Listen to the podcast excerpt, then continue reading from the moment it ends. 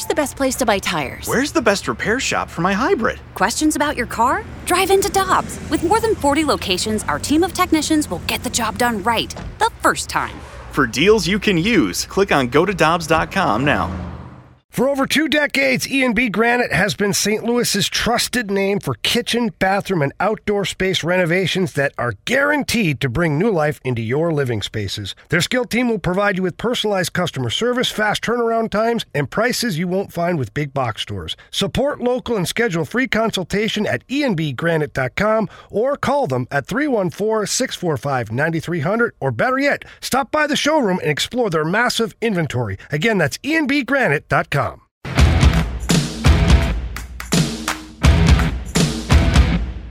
Good morning, everyone, and welcome to Karraker and Smallmon on 101 ESPN.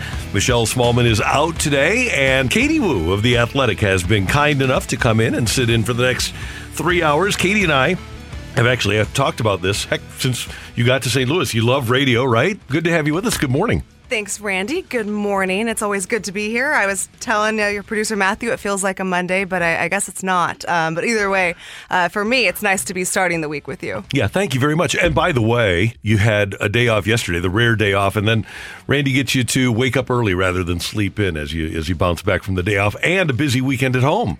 Yes, it was great to be back at home in San Francisco. Always, I joke it's my favorite road trip of the year, even though I stay with my parents and grandparents most of the time. Um, just, just a fantastic weekend. I really do love going back to that ballpark. It means a lot to me. It's very sentimental. Very rarely do I get sentimental over sports these days, but just to sit in the ballpark that I grew up in and you know, went to games with my family, went to games with my dad and friends, and just kind of watched baseball and then figured out, you know, this is what I want to do with my life. It always mm-hmm. means a little, a little more to me. So that was great to go back. And the Cardinals will play the Orioles tonight. This is a stretch of ten games in a row against teams that are wearing black and orange. By the Oh, way, I love, I love stats like that. Yeah. Where they got to get the Tigers in next, right? Continue that streak. yeah. Well, with the they, they're kind of navy, but they got some orange going. But the, I think they play the Mets again after the Giants, right? They do they go up to New York? They do. May So you've got 16th through May 19th. There we go. Yeah. So it- we'll we'll have orange for what thirteen games in a row. I love it. I love baseball and all its quirkiness. Tonight, Adam Wainwright is scheduled to, to pitch for the Cardinals. No guarantees because he needs to test negative two days in a, in a row. But if he doesn't go, what do you think happens? I think the Cardinals will probably start Miles Mikolas. I mean, with the off day yesterday, he was pitching on regular rest. Uh, obviously, they would like Adam Wainwright in any capacity, but Miles Mikolas certainly has been just as effective. He's had a he had a great April. wasn't too happy with his start last his last start against the Giants, but was still very effective, still very solid. Gave them a chance to win, which they did. So. I know that Ollie Marmol was planning two parallel tracks. Whether or not Adam was coming back today, we'll find out um, sooner rather than later. And uh, either way, Cardinals should be in good shape with whatever arm they decide to put out tonight. And Katie, don't look now, but the Reds are three and one in their last four, and they beat Milwaukee last night. I believe they call that a winning streak, Randy. They, do, yeah. For them, that's that's quite a stretch. It They're is. within 17 to 500 now. The Reds are. They beat the Brewers by a score of 10 to five. So the Cardinals will start tonight's action two games out. Here we are sitting on May 10th. If you would have told me that on May 10th the Cardinals still would not have seen Jack Flaherty and the offense offensive numbers would be what they are, if you would have told me all of that would happen and the Cardinals would be within two games of first place, I would have taken it. No, I, I think nearly every Cardinal would. I mean, certainly you'd like to see what this team would look like with a healthy Jack Flaherty, but he did throw his first bullpen session in San Francisco, which I told him and reminded him this is where you threw your first bullpen last time you were injured. So it's very, uh, you know, deja vu ish. Um, but I think the Cardinals have, have demonstrated that they are a very encouraging team. Um, they are definitely a playoff team, especially with the, the expanded playoff format. But I think, you know, overall health will really matter here. I think the starting rotation has really stepped up. But most importantly, I think the bullpen has really stepped up. And I'm sure we'll get into it over the course of the show. But man, and some of those arms, Ryan Helsley, lights out. I think one of the best relievers in baseball currently. Certainly had one of the best months we've seen. Um, and, and the way that Ollie Marmol has used the bullpen, I think, is very interesting as well. So these Cardinals, you know, they'll stick around all season, and I'm sure you know they'd like to avoid maybe having to win 17 games in a row Yeah. in September again. um, but you, I, I know it's early, um, but when we get to May, I kind of like to take an evaluation of the the division. Here's my evaluation. It's not great. It's not very competitive, right? Uh, but I do expect the Cardinals and the Brewers to be going toe to toe in September, and it should make for exciting baseball. Yeah, the key in this division, especially because Atlanta's going to get better, Philly's going to get better. The teams in the East, the top teams, Mets, Phillies, Braves. Teams in the West, Padres, who are off to a surprisingly good start without Tatis, Padres, Giants, Dodgers, they're all going to beat each other up. So the key for the Cardinals and the Brewers is just going to beat up the Cubs, Reds, and Pirates, right? Oh, absolutely. And I think that's a huge benefit. If you can go 500 at the minimum against those three teams, I mean, that you're, you're already putting yourself in a great mm-hmm. spot when it's, when you're talking about overall wins and losses. I think if you take, if you're the Cardinals and you look at the Cubs and the Pirates and the Reds and you say, we have to win every series, I think you're in a 100% great spot come September 1st. And, you know, Cardinals and the Brewers have the same equal opportunity. I think it's really important for both teams to take advantage of the division and, and see where they can go from there. That's Katie Woo. I'm Randy Karraker. Meanwhile, the Blues are in action tonight. Game five against the Wild. We'll have the pregame for you with Alex Ferrario at 7:30, and then the face-off, Kerbs and Joey at 8:30 from the Xcel Energy Center. The Blues with a big Game Four win. What were the biggest takeaways for head coach Craig Berube? I liked our start to the game. I thought we had a real good first period. Like you know, we only got the one goal, but just the the mindset. I think that uh, you know we were we are doing a good job of um, on our forward check and getting shots to the net and getting to the net, and then uh, power play. Like I said, it didn't capitalize, but it really created a lot of momentum for us. And of course, the Blues got really good work out of the line of Ryan O'Reilly, David Perron, and Brayden Schenn added on left wing against the big Eriksson Ek line of Minnesota, that grief line. What did Coach think about that matchup? Well, I said that line did a great job against those guys. It's a battle. You got to just battle, and you got you're not going to get a lot of looks offensively. You just got to stay with it, and it's important not to, um, you know, get frustrated by it or, you know, try to make something that's not there at the time because then you make mistakes and you just got to battle through it and you got to it's just it's kind of like even hockey out there you know and then you wait for an opportunity like in you know the Perron's goal in the second period but you got to stay patient but you got to battle because it's a heavy line they're going to compete hard and uh, I thought that line did a good job and the Blues will have that line in action again tonight against the Eriksson Ek line. The Blues flying literally right now to Minnesota for the game, and we should we should find out tonight by game time whether or not we're going to see Nick Leddy and Robert Bortuzzo. But apparently they're on the plane and they are ready to at least give it a shot tonight against the Wild. And we'll again have the action for you at 8:30 pregame at 7:30 here on 101 ESPN. Meanwhile, last night in the NBA. Jayson Tatum is one of the best players in the NBA. Tatum drives down and throws it down. Wow! And he reps his city. Who do you got in the Super Bowl tonight? Uh, the St. Louis Rams. Oh, St. Louis Rams. It's time for the Jayson Tatum Minute on Karraker and Smallmon. Boston's lead is seven. Tatum, he's been great. Had a huge second half. Oh, Tatum! Wow, somehow able to score it. Smart draws his fifth charge. Key possession. Tatum fires and hits. Cold-blooded Jayson Tatum. It is a 10 point Boston lead. Tatum with 28. Jayson Tatum stepping up in the fourth quarter as Boston wins it 116 108, evening the series against Milwaukee at two games apiece. Tatum with 30 points, 11 rebounds, and uh, or 13 rebounds rather, and five assists.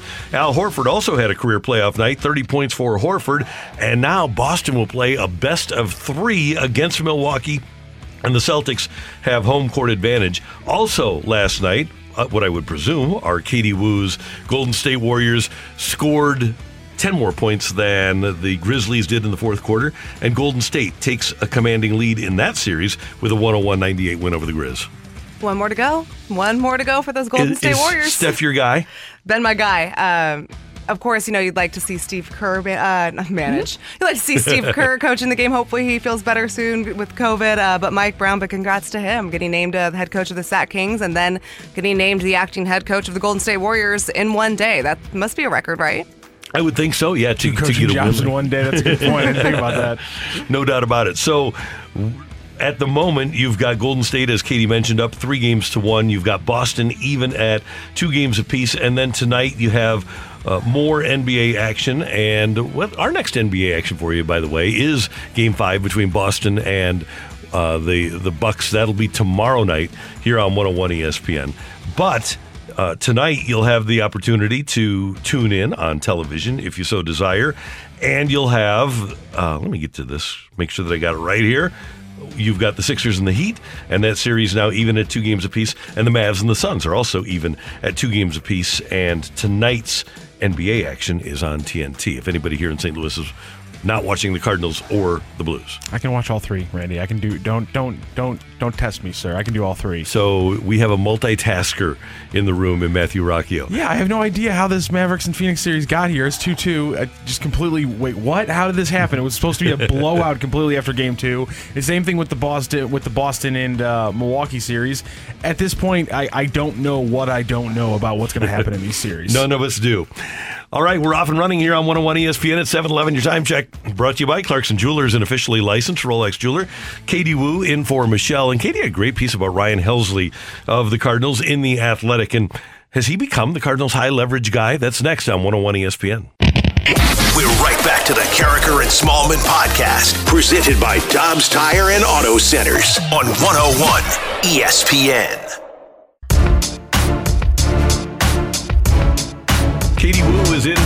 Michelle Smallmon, and she, of course, covers the Cardinals for The Athletic. And Katie, I loved your piece last week about Ryan Helsley and his dominance so far this season. And there really is no other way to describe his pitching than dominant. No, thanks, Randy. I, I, would completely agree. I mean, this is someone that the Cardinals have been always really high on, but there's always been a little bit of an injury concern. I mean, two separate injuries ended a season in 2021. We saw the velocity, we saw the the pitch mix. Hadn't always seen the command, and maybe that is attributed to health issues. We talked about that in that story up with Ryan a couple weeks ago.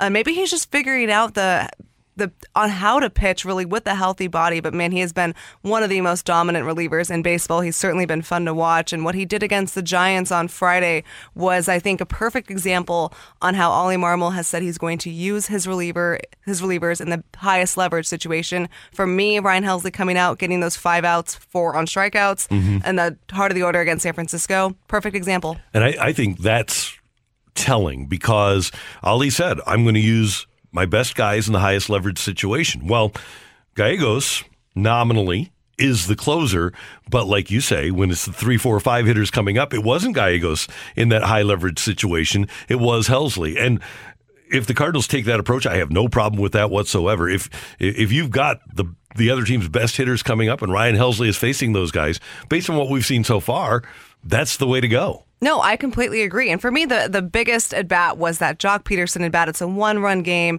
Joc Pederson's a lefty power guy. He can really hit the ball. Um, and when you have Helsley going in and he's been throwing gas, tapping out at triple digits the entire outing, and then he drops in three straight curveballs and just throws Pederson mm-hmm. completely off his game, that was a very telling moment for me. Personally, I thought that was the, if you had to pick one high leverage of the highest leverage point in the ball game would have been that at bat, and it, it, I think we saw a lot of how much trust this team has in Helsley to get that, and then they turn over to Gio for a clean ninth. I don't think that can be understated either. That's very important. I think the Cardinals don't necessarily prefer to have Gio start nine innings, but it certainly is e- or start clean innings, but it certainly is easier when he comes out fresh for the ninth. So for me, that was a really telling point on how the bullpen should be or is going to be used, and how Ollie Marmol breaks down how he manages not just games but the whole series. So if if we're going to go from the start of the seventh, eighth, ninth, is it safe to say that the, the, the three Cardinal guys are Helsley, Cabrera and Gallegos. Is is that the back end of the Cardinal bullpen? I would think so. Um, I, I, really do, and I think the more that we see Andre Pallante in, in the majors, the more that he maybe gets factored in. To me, if you're going to maybe pencil how he's going to be used, I could see him being used as the Cardinals used Helsley last year in the late sixth inning, early seventh inning, kind of setting it up for the big three. Of course, the big three last year were Cabrera, Gallegos, and Alex Reyes, and now we've had a little bit of a, a role reversal with Reyes hurt. Um, but for me, those are those are the three guys, and I'm almost ready to put Pallante back back in there too. Just got to see him a little bit more. And Katie, you tweeted the other day about Jake Woodford, who did give the Cardinals a really good performance. We haven't seen much of him in a month and a half. What do you think the ultimate Jake Woodford role is? He's got to pitch more than what he's pitched so far, right? Oh, absolutely. I think the the Jake Woodford role is the long relief role. I mean, he really thrived for this for the team in 2021 and really stood out to the front office and how he handled that role coming back from Memphis. You know, he maybe wasn't all the way ready to take over as a spot starter last summer. Went down to Memphis, fixed his command, worked on some things, came back and shined as a long reliever and as a spot starter. I think that's where the Cardinals want to keep him, and I think a lot of the reasons why we didn't see Jake Woodford early in April is because with expanded rosters, the Cardinals felt they already knew what they had in Woodford. I mm-hmm. mean, again, they were really high on him. The front office was raving about him during the GM meetings last November. They didn't necessarily know what they could expect from guys like Drew Verhagen, Aaron Brooks, Nick Wittgren, and they wanted to see an extended opportunity for them. So it didn't kind of make sense, I think, from the outside perspective of, you know, where's Jake Woodford? Why is he not pitching? But internally, the organization felt like Woodford was solid. They knew what they could expect from him. Let's see what these new arms can bring. And I have to believe that, and they did get some two and three inning starts out of uh, Jordan Hicks, but he is ascending and he's giving them a little bit more every time out. Last year, you had Gant, you had Martinez. There were myriad situations in which the Cardinals were only getting two and a third out of their starter, right? This year, I, I would think that they are a little bit surprised, not by Wainwright, but the consistency and the, the consistency deep into games for Mikolas. And you're, you've gotten not quite what you expect out of Steven Matz, but when he's good, he, he gives you innings. They've had a lot more of those non two inning starts than I thought they would have. Oh, yes. I remember quite well the tribulations of early 2021. Um, but certainly the rotation's in a much better spot than last year, even without Jack Flaherty. I remember when you know the Cardinals started camp and it was it was brought to attention that Jack wasn't healthy, that it was kind of a huge crisis mode, right? Because again, you weren't sure what these guys were going to bring. I mean, you've everyone I think at this point has confidence in Adam Wainwright. If you don't, that's on you. Mhm. Uh, Miles Mikolas, and there was obvious, you know, there was I understood the doubt coming from Miles. I mean, he'd been hurt for two years. He showed potential and promise of in 2021, but certainly not in the way that we've been seeing him this first month of the season, where he has just been lights out, been really effective, giving the team a chance to win almost every single time he's been out there. I mean, this guy had a 1.52 ERA in April. When you, if you told me that in March, I'd be like, well, this rotation certainly is going Yeah. to look a lot better. You want a little bit more consistency from Steven Matz. You know, Randy, you mentioned when he's good, he's good. When he's not good, not so good. and then same with Dakota Hudson. Um, but I, I think the the main storyline here and, and maybe the most exciting part of the rotation is Jordan Hicks and him being able to elongate, stretch out his outings, and be effective in those outings. And like we talked about uh, off the air, in terms of command and in terms of spotting his pitches, he's getting better at that. Now, he's a guy that he, he's always pitched to really soft contact, but it was at 105. And sometimes it would be out of the strike zone. He seems to have much greater command now than he had last year at this time when he was a closer, right? Oh, I would agree. I thought his sinker command on whatever I don't know my days, Randy, but his Mm-hmm. last start Saturday, yeah. Saturday. That's what I thought. His sinker command on Saturday and his uh, sinker slider pitch mix was really effective. Maybe the most effective we've seen all season. But that's what strikes me interesting about Jordan Hicks is he's learning how to be a starter, but he's also learning how to revamp how he pitches. You know, we we've talked about this. You're not going to see Jordan Hicks come out at 104, 105 velocity wise. You're going to see him temper himself. It's funny to say at 101, 102, and you're going to see him work his off speed a little more and then pitch to contact and being able to be more efficient so we can stretch out and not just be lights out straight gas for two innings, but effective, consistent. Mix it up a little bit. He doesn't really want to be a two pitch guy. He's been working on his changeup, changed his grip a little bit. Expect to see that being worked in more. But all of these things, you know, come to the evaluation of Hicks as he transitions from a a reliever to a starter. And that's exciting to see him been able to take all of those things and being able to work them almost flawlessly back into his routine and progress from there. Now, there is a level of intrigue as we go along, and you were in San Francisco, first of all, for Jack Flaherty's first bullpen. How'd it go? You know, he was, you could just tell, you know, he, he came in, he talked to reporters as soon as he was done, and he was smiling, and you could just tell he felt really good about the situation. Through 30 pitches, primarily fastballs, but was able to kind of work his breaking stuff back in there. Really let it eat on his last one. You could tell that he was focused on on pitching with intensity. And, and that's kind of what he told us in San Francisco was the primary goal of this first bullpen back was to work up building the, the, up the intensity and, and work on establishing himself throughout the outing. Um, I still think the Cardinals are going to be very cautious with his progress. You know, they, they don't want any setbacks. This is a guy that they figure is going to be back up again with Wainwright, top two guys in the rotation. I think Jack Flaherty is a top pitcher in the league when healthy. And, uh, you know, it, it does bode well for an interesting conversation on who that odd man out in the starter or in the starting rotation is when he comes back. Well, Wainwright, if he's healthy, is going to be in there. Mikolas is going to be in there. Matz is going to be in there with Mhm. the four years and forty-four million, and so you, you're left with Jordan Hicks and Dakota Hudson. We're talking about Jordan Hicks and how much they like his ascent, and Hudson is not able to consistently throw strikes right now. Now, when he came up, he was very effective for the Cardinals out of the bullpen. this is a long way off because what we're talking about with, at least tell me if I'm wrong here, we're talking about uh, Jack Flaherty working up towards the first day of spring training. Right. right? right. Towards the first day of spring training. So we're at least a couple of months away. But Dakota Hudson has to find his stuff. He's got to find that command we're talking about with Jordan Hicks. Dakota Hudson has to find that too. No, I completely agree. And when you're a sinker ball pitcher like Hudson and you live on the ground, you know, ground balls are going to get through. Uh, you know, there, there's going to be yeah. hits, right? And that that's just the nature of the game. So that really, I think, puts an emphasis on limiting free base runners. And I know it's early. I, as I told you off off air, Randy, I like to wait a little bit longer when we evaluate pitchers. Um, but I'm comfortable in saying that the command is is a concern because he did walk a lot of batters before Tommy John surgery. I mean that the walks were a concern before that. So again, I, I think Hudson can be really effective. Uh, and when you are a sinker ball guy that lives on the ground and you have 18 gold glovers mm-hmm. behind you in, right. the, in the outfield and the infield, um, you can get away with stuff like that as long as you're limiting the free passes, which I think if the Cardinals want to see Hudson in a successful spot, that's what he needs to do. And he's pitching in the perfect spot. You mentioned the defense, and then a ballpark where you can't hit home runs. Exactly. And he doesn't allow home runs. So if you're going to walk people, he's probably in the perfect situation if you're going to be that kind of a pitcher. Yeah. And I mean, you know, if, if you walk a guy and you're a sinker ball guy, you can usually get the ground ball, double play ball. You can't always count on that, of course. Like I said, ground mm-hmm. balls get through. But Dakota Hudson has all the elements of being a successful pitcher. He just, you know, again, this is a guy coming back from Tommy John surgery. I would give him a couple couple more outings to really find his groove, but it does certainly make for a good problem to have, I guess, when maybe potentially the Cardinals actually have too much starting pitching. Yep. Well, and you uh, you and I are on the same page in regards to the evaluation of the staff. I've always thought in a normal year, non-truncated spring training year, Usually, about Memorial Day is when your pitching kicks in, and the game has changed. We've talked about not as many innings, but usually, if you've got a staff that's going to give you six, seven innings, that's when it's going to start happening on a consistent basis. I still think, especially with the shortened spring training, we're a couple of weeks away from seeing what everybody really is. I agree. And of course, you're going to have pitchers that progress at, at different times and in different elements and different intensities, um, which is, again, why I'm a little hesitant to write anyone on or off about this rotation. Um, but I will say that the starting pitching has been significantly better than I expected. Yeah. And, you know, I think that the, the rotation there needs to get their credit.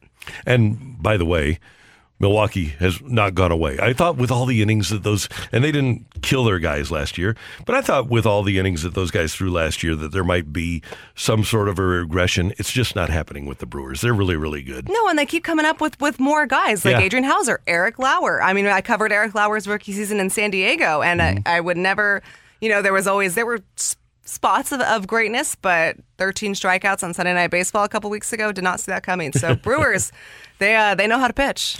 That is Katie. I am Randy. Great to have you with us on 101 ESPN. All right, so the Blues and the Wild have played four games so far.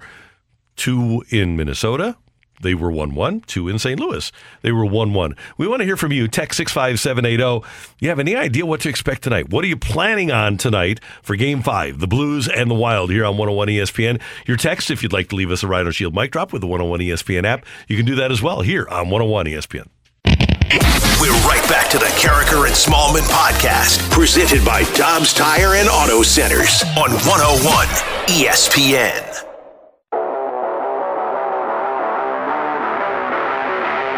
Katie Woo is in for Michelle Smallmon. Katie, do you have any sports fan superstitions? When your team, especially is in a playoff situation, is there anything that you do specifically or have you done to get your team to win? You know, not that I can really remember. I just remember when I was growing up and sports team that I liked was mm-hmm. in the playoffs, I just felt like I had to watch it with my dad. Mm-hmm. I felt like if I was watching it somewhere else, it, it, just wasn't going to go well. That did not bode well for when I had to go to school. And I would beg all the time to my parents, you know, just let me stay, just let me stay. Never worked, except for I think one World Series game I got to do it. I don't even remember if they won or lost, so I don't even know if it's a good superstition. and by the way, you went to Arizona State University. What prompted you to go to Arizona State?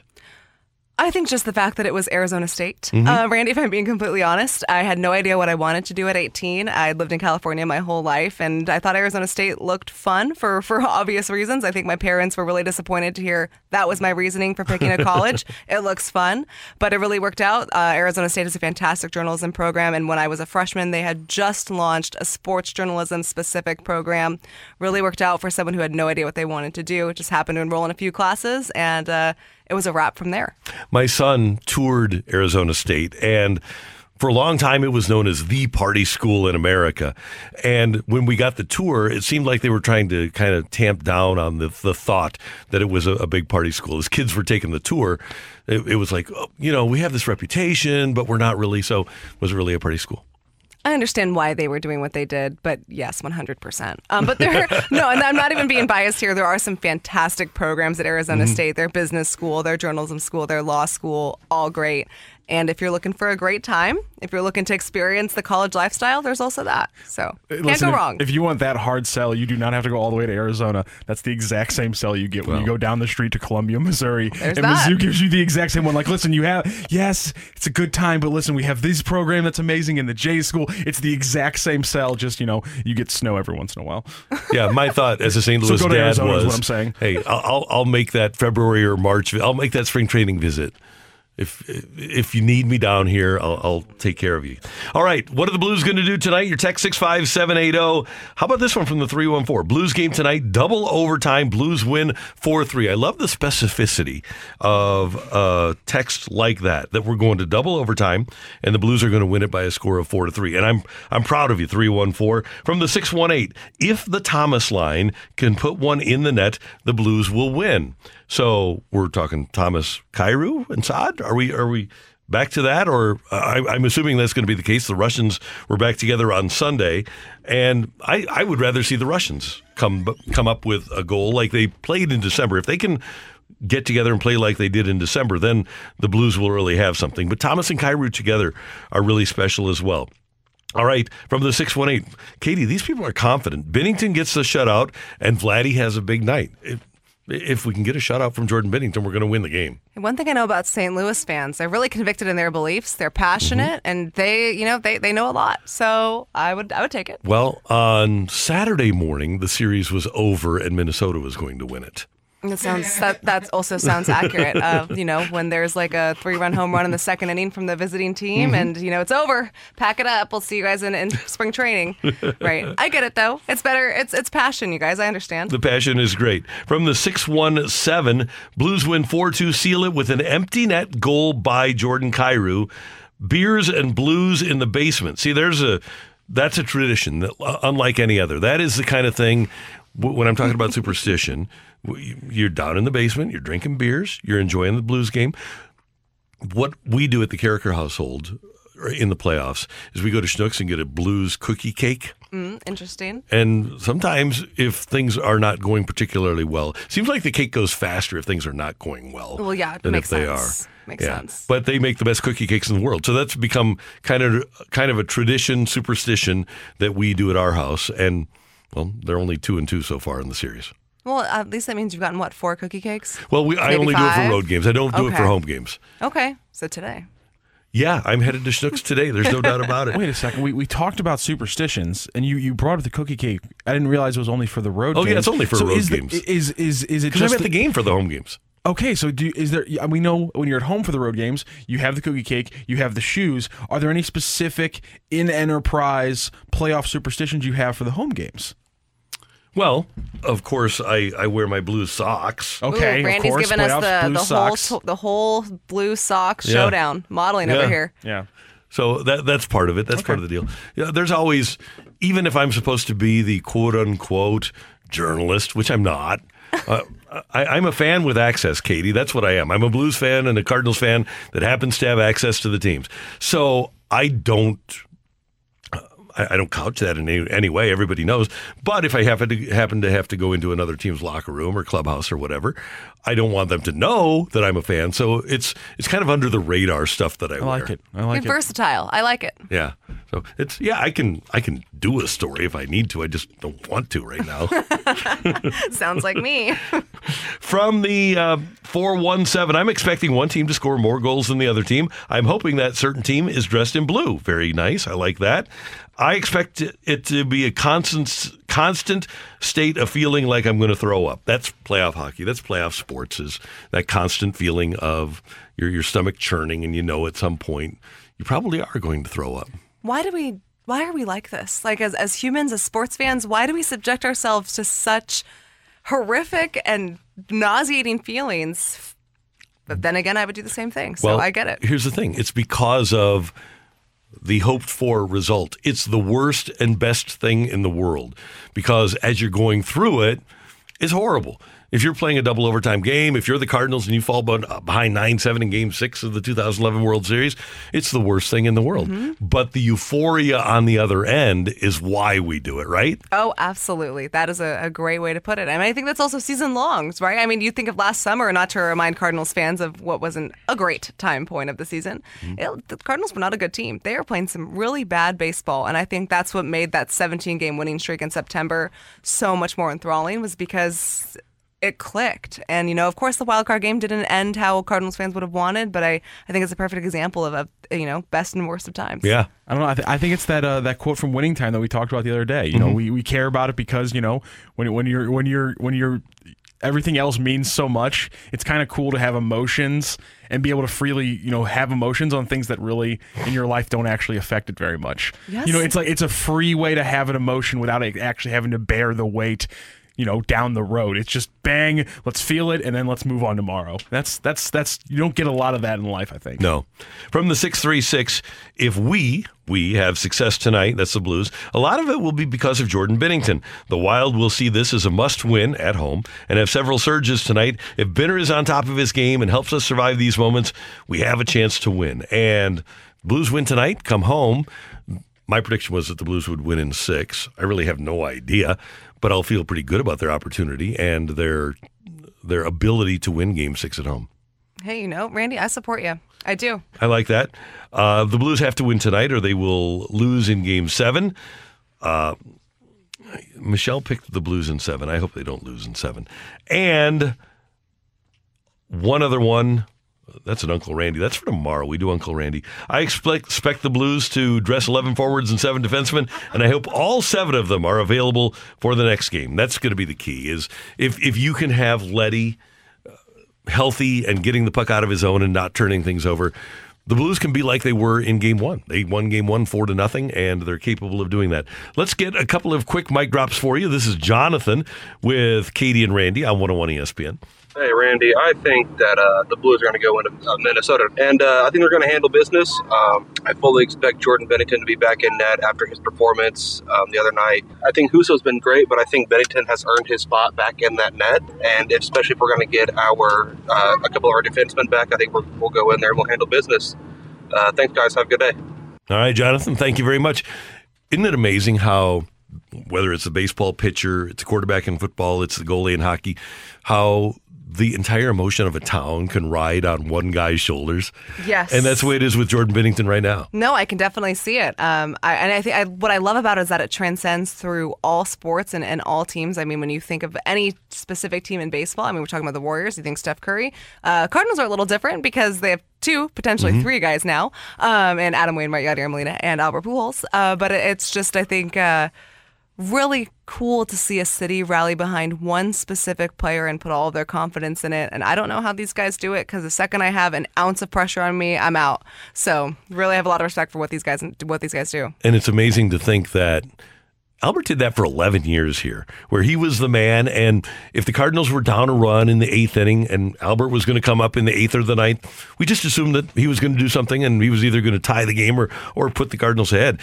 I don't think we appreciate that kind of pressure that athletes have, especially the elite athletes like that, where you have to perform and everybody in the world is expecting it. Right. And if you make a mistake, which, you know, you're going to make a mistake because you are a human being, it's absurd. It's unheard of. It's how could you do that? But, you know, forget all the thousands of things they've they've done over their course of their career where they have delivered in that moment. But, you know, what's so funny about guys like that and athletes like that is they rarely ever do that. Mm-hmm. So I don't know. Special humans could never be me.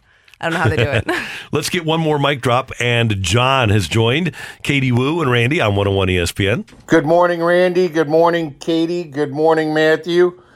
What do I expect from tonight? I expect to watch Wayno and Yadi, and the Cardinals have a six nothing shutout. Pujols going deep. After eating my ballpark nacho, tater tot nachos, at 8:30, I expect to put on my headset and listen to Kerbs and Joey call a four to two Blues victory as Binnington shoves it back at the Wild again.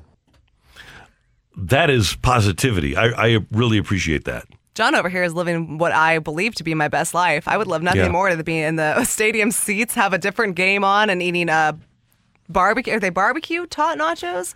Uh, they're just loaded nachos. Loaded nachos. Still good. They're, Still good. Uh, section 135. They're delicious. Don't tell me that, Randy, because I'm, I'm trying to limit my ballpark intake. But It's hard to do if when you you guys see me in section 135 today. No, you didn't. By the way, and I, I am as much of an Albert Pujols fan as anybody, but you can't you can't play him against right-handers, can you? And, and Bradish is a right-hander tonight. It's just the numbers bear it out, right? He's not a very good right-hander, so maybe There's Yeah. very specific right-handers I think you can see Pujols against. I think the low velocity, high junk guys has a much better shot than the high velocity guys. Uh, but yeah, I, I like the the Cardinals game plan. If there's a lefty, he'll be in there. Yeah, and for example, tonight with Bradish, if you have the choice right now between Juan Yepez or Albert trying to win the game, you're going to play Yepez, right? He's going to be your DH tonight I mean, we- over Albert and probably over Dickerson. Well, we talked to Ollie Marmol on Sunday, and you know, I asked him what has warranted Yepez seeing such consistent at bats, and I mean, he's been in the starting lineup since being called up, and he said it's the quality of the at bats, it's the quality of contact. He like uh, we know Ollie plays matchups, and he he really takes the analytical side into consideration, probably more than I can even explain accurately, because that's just how smart these guys are. But he said it comes down to, you know, I can't justify taking someone who's taking these quality of at bats out of a lineup, regardless of the matchup, regardless of who the opposing starting pitching is. And Yepez has really earned this opportunity. And I think if we saw this kind of product and progress in spring training, he probably would have made this roster Mhm. off the bat. However, I don't know if the Cardinals get Albert Pujols if that's the case. Right. So I like to think of it all working out for the best of both worlds. Cardinals get Albert back. You know, that's great for the city of St. Louis, great for the organization. And what Albert's done to mentor these young guys like Juan Yepez has been completely understated, in my opinion. And they get to see some of their top prospects coming up and absolutely deliver. I mean, that moment for Yepez hitting his first career home run, no cheap shot either. That was the No, deepest part in Oracle. Park uh, with his mom in the stands, his dad, his older brother. Just an emotional time for everyone. I was able to talk to his mom after, and her English is limited, but emotion transcends all language, right, Randy? Right. And I mean, her smile, the, her eyes were still watery, and she was just so happy. It was just an incredible moment for that family. So cool. And the first of a thousand That's what him. that's the goal. That's what he wrote at I don't know what age, young childhood Juan Yepez said he wanted to hit 1,000 home runs. So one down. And John, for you, we hope that there is a lefty reliever in there and that Albert does hit that home run. That's Katie. I'm Randy. Coming up, take it or leave it on 101 ESPN.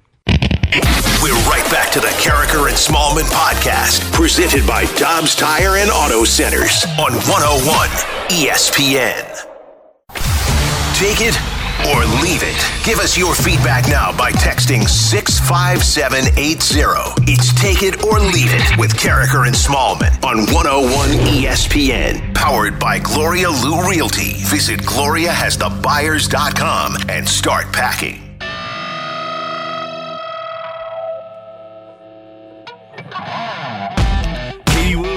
In for Michelle. Matthew Rocchio is here. I'm Randy Karraker, and it's time for Take It or Leave It. Get your text in to the Air Comfort Service text line 65780.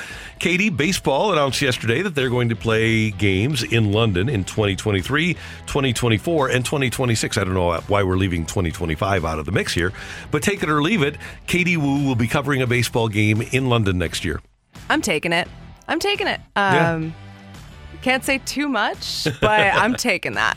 Yeah, the Cardinals before the pandemic were going to play in London. They have a great global brand, so it just makes sense. And I'm with you. I'm going to take it too that the Cardinals play in London, maybe against the Cubs. I that's that would be something, right? Yeah. Hey, Cardinals Cubs is a good time anywhere, but I think London would really just amplify it. And um, if you're listening to my editors, this is an early pitch to send me there. Thank you very oh, much. you have to be there. That's what I said. All right, you got one for us? All right, guys, take it or leave it. Tommy Edman is an all star this season. Oh, great. Katie, I think he's the best second baseman in the National League. I think I have to take that. I like it. I can't. Is there anybody better? I just- think certainly over over April. I mean, it's really hard, maybe difficult to imagine what the Cardinals would be without him. Yeah, right? Albies is going to be there. Yes. Um, I don't know. Randy, here's why he's an all star because none of the other shortstops in baseball are hitting very well. That's why he's going to be an all star Oh, because when Nolan you go. Gorman comes up and they got to move him to shortstop and he's raking compared to a shortstop class that is not Okay. living up to its free agency you know expectations. I see what you're that's doing, how Matthew. He, that's how he makes it into the all star game as a shortstop. I see where you're Oh. going. Good trick. All right, your text 65780. Matthew, what do you got for us? 618, take it or leave it. Justin Faulk should be a Norris Trophy finalist. I will leave that. I love Justin Faulk. He had a magnificent year, but no, he should not be a Norris Trophy finalist. Yeah, unfortunately, uh, playoffs do not. I mean, you've got Hedman, you've got Josi, uh, right? You've got Makar. I think- It's- th- those are your three finalists right there, probably. this fan and a lot of NBA fans need to be reminded they, they're not postseason awards. They are regular Mm-hmm. season awards. That's just the fact of the matter. Just get over it. Uh, take it or leave it. 90 degrees, which it's going to be today, is better than 60 degrees. Oh, that's a tough one. I'm going to. Yeah, I'll take it. Okay. I, I would much rather be outside in 90 degrees than 60. So, Katie, if I'm out on my bike or if I'm golfing, I would prefer 90 over 60. I'm. I would agree. If I'm outside, regular day, I love the hot weather. I lived in Arizona State, or I went to live in Arizona for a Mm-hmm. very long time. However, have you guys ever tried to do business casual clothes at a ballpark in 90 degrees? Yeah, it's, it's a pretty no. hard. It's That a no sounds for me. terrible. Also, horrible hair days. So I think for me, It's it just something I depends. really concern myself with, clearly. Oh, I get it, Randy. Look, it's a struggle out here. So, um, I guess if I'm on a work related, like ballpark related today, I'm I'm leaving it. Give me the 60 degree weather and a hot chocolate. Good to go. Oh, throwing in the hot chocolate. I like that. All right. Uh, it's National Shrimp Day. We were just talking about uh, shellfish in the, in the break, coincidentally. Take it or leave it. The Jacksonville Jumbo Shrimp is the best name in sports. I like that. I'm gonna leave it, and here's why: the Boston Red Sox AAA team, Trash Pandas? Woo Sox. Oh. So, uh, for obvious reasons, Yeah, that is that's the really best name in baseball. And I, my old editors got me even a shirt. Their mascots a Smiley Face. All around, a great time. There are uh, so many good nicknames out there. The Jumbo Shrimp is a really good nickname. The Montgomery Biscuits have- might have the best logo in sports with Great the little logo. butter coming out of the as the tongue of the biscuit.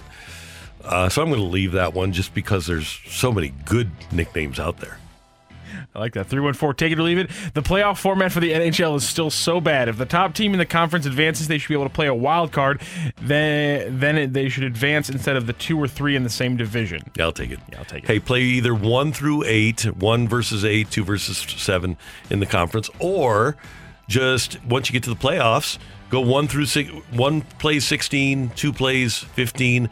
They've done that in the past in the NHL, and it worked pretty well. I have no problem with that either. Do you think that the travel aspect is too, even with today and the fact that they're, you know they're, they're they're chartering private and things like that? Do you think like having a series that's seven games between potentially you know Vancouver and the Panthers is that you know unfair for those teams in a first round?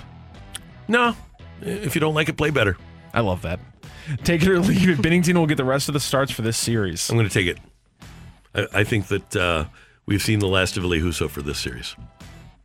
How? do- Okay, let's say they let's say it goes seven. It goes seven. Binnington go. Binnington plays all of them. Game one of the Avalanche series. Who are you starting? If the Blues win, Yeah. you got to start Binnington, right? So yeah, If yeah he just won the last series for you, that'd be fantastic. Because now now we now, now we can talk all the time of when do we see Husso next time. yeah, right. God, I love playoff hockey. never gets it never gets old. Take it or leave it. Tarasenko will be the Blues' best offensive player tonight. Um, this is a good question, and we need to see it, right?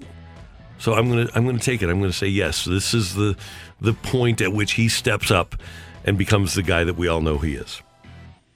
Take it or leave it. The Cardinals will sweep the Orioles this week. I'll leave it. They'll win the series, I think. But it's hard to sweep a team, guys, even though it is the Orioles. But this, the Orioles, I'm not by any means saying they're a good team, but they are playing a little bit better. I know the Mhm. bar was low. The bar was low. Um, but I don't. I, I don't know. I think uh, a series win. And by the way, uh, they are run by Mike Elias from the Cardinal organization, went with Jeff Luhnow to Houston, and Sig Mejdal is in that organization. But they're trying to build on a budget. They don't have many scouts. Uh, it, it doesn't seem like, well, it doesn't seem like they're really following the Cardinal way in regards to trying to build their organization. No. They're, they're just not that good. No, they're they're really not. And of course, their their really enticing players have been hurt, and it's Yeah. just blow after blow. I mean, uh, but hey, good news is longtime friend Zach Silver covered the Cardinals last Mm-hmm. year for MLB.com. Now covers the Orioles, and he'll be here for three games. Uh, I'm looking forward to being as annoying as possible in the press box with him. I miss Zach already. I'm, I'm glad he's coming back already. 314, take it or leave it. If an employee calls in sick and then comes back to work the next day with a sunburn, that's a clear sign of a questionable employee. Oh, this so they is an called in interesting sick question. and they show up the next day and they have a sunburn. So did they call in sick on Monday though? Because it could have been a sunburn from over the weekend. The the sick day could have been a product of being sunburned. Oh, Randy, you're trusting. You're You- very trusting. this- Is, is it a good employee? That's my question. This, this, I mean, this sounds, Randy. The fact that your brain went there, that that tells me this sounds like a man who, Okay, who so- has played some golf before when he wasn't supposed to be. no, I I don't call in sick very often. No, you don't. No, One you of the very don't. rare sick days I've ever had in my life was Friday. That was crazy. So I wouldn't call in sick to play golf. Now that being said, I wouldn't begrudge anybody who did. so uh, I'm going to uh, I'm going to leave that. I don't think that's necessarily the sign of a bad employee. I just like how you immediately went to the. Well, I mean, if the sunburns on Monday, can you really get them? That's that's. Well, maybe you were sick on Monday long-term because thinking, of yeah. the sunburn that you incurred over the weekend. That's my thing. That's a great thought process. We'll get it. We'll get a note. You can say, you know, from Randy Karraker. Well, that's always a good one too. Thanks, Matthew. Thank you. And thanks for your text to the Air Comfort Service text line 65780. Katie is in for Mich- Mich- Michelle. I can speak. I can, I promise. And I'm Randy. Coming up next, how much is the presence and success of Juan Yepez affecting other players in this organization? That's next on 101 ESPN.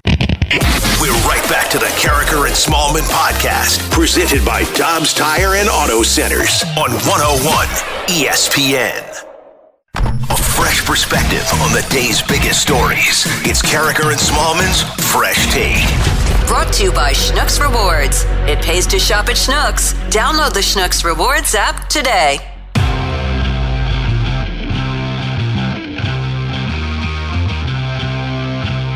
Katie Woo of The Athletic is in for Michelle this morning. We appreciate Katie getting, getting up early and coming in and doing a radio show. You're, I can tell, an early morning person anyway, so this is no problem for you. Oh yes, total early morning person. Um, but it, it's it's fine, Randy. I'd do anything for for you guys to be here. I really do enjoy the show and doing some radio, We're- and I do have a power nap scheduled for after this. I'm proud of you.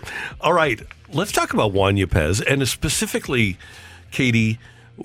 Obviously, Corey Dickerson and Lars Nootbaar did not perform well against right-handers. Juan Yepez has come up. Granted, small sample size, but 17 plate appearances against right-handers. He's hitting 500 with a 1.342 OPS. He has three extra base hits in those 17 plate appearances. So right now, we we really like what we see from Yepez specifically against right-handed pitching, and we know Albert's going to go against left-handed pitching. So. Who are the players that are most affected in this organization by the success of Juan Yepez at the major league level? I think that Corey Dickerson is probably sweating a little bit right now. Um, and I think Brendan Donovan is probably, you know, and this is not a knock on Donovan. I think he's been very valuable with what he did and, and the way that he's been used. I mean, when he was called up, it was to spell the, the starting players, defensive replacements, pitch hit when necessary. Um, but yeah, those are the two that I think are really going to be impacted. Uh, Corey Dickerson will see a longer sample size just because of the contract, right? But I mean, we've talked Mm-hmm. about this already, Randy. If, he, if Yepez is getting those quality at bats and he can perform and produce and contribute, he's staying. And the reason Dickerson was brought in was to hit for power. And yes, he's hit well with runners in scoring position, but he hasn't for- hit for any power yet. And here we are, a month and a half into the season. $5 million is a substantial investment. It's a lot of money, but in baseball terms, it's something that you can part with if you feel like you have something better to help you win this year. And that's what I thought was was a little confusing about the Dickerson signing if it was for power because his numbers haven't really Mm-hmm. shown any power over the last few seasons. I mean, he's hitting for contact. He hits fine with runners in scoring position. He does the job if the if your job is to hit for contact and score a run, but he was signed to bring in power as a designated hitter and the power has trended downwards over the last few seasons. So that was a little puzzling to me. Um, and what Yepez has been able to do, I mean, we we saw it last year in the minor leagues. We saw it in uh, Memphis already in April and now he comes up and makes his transition look super easy.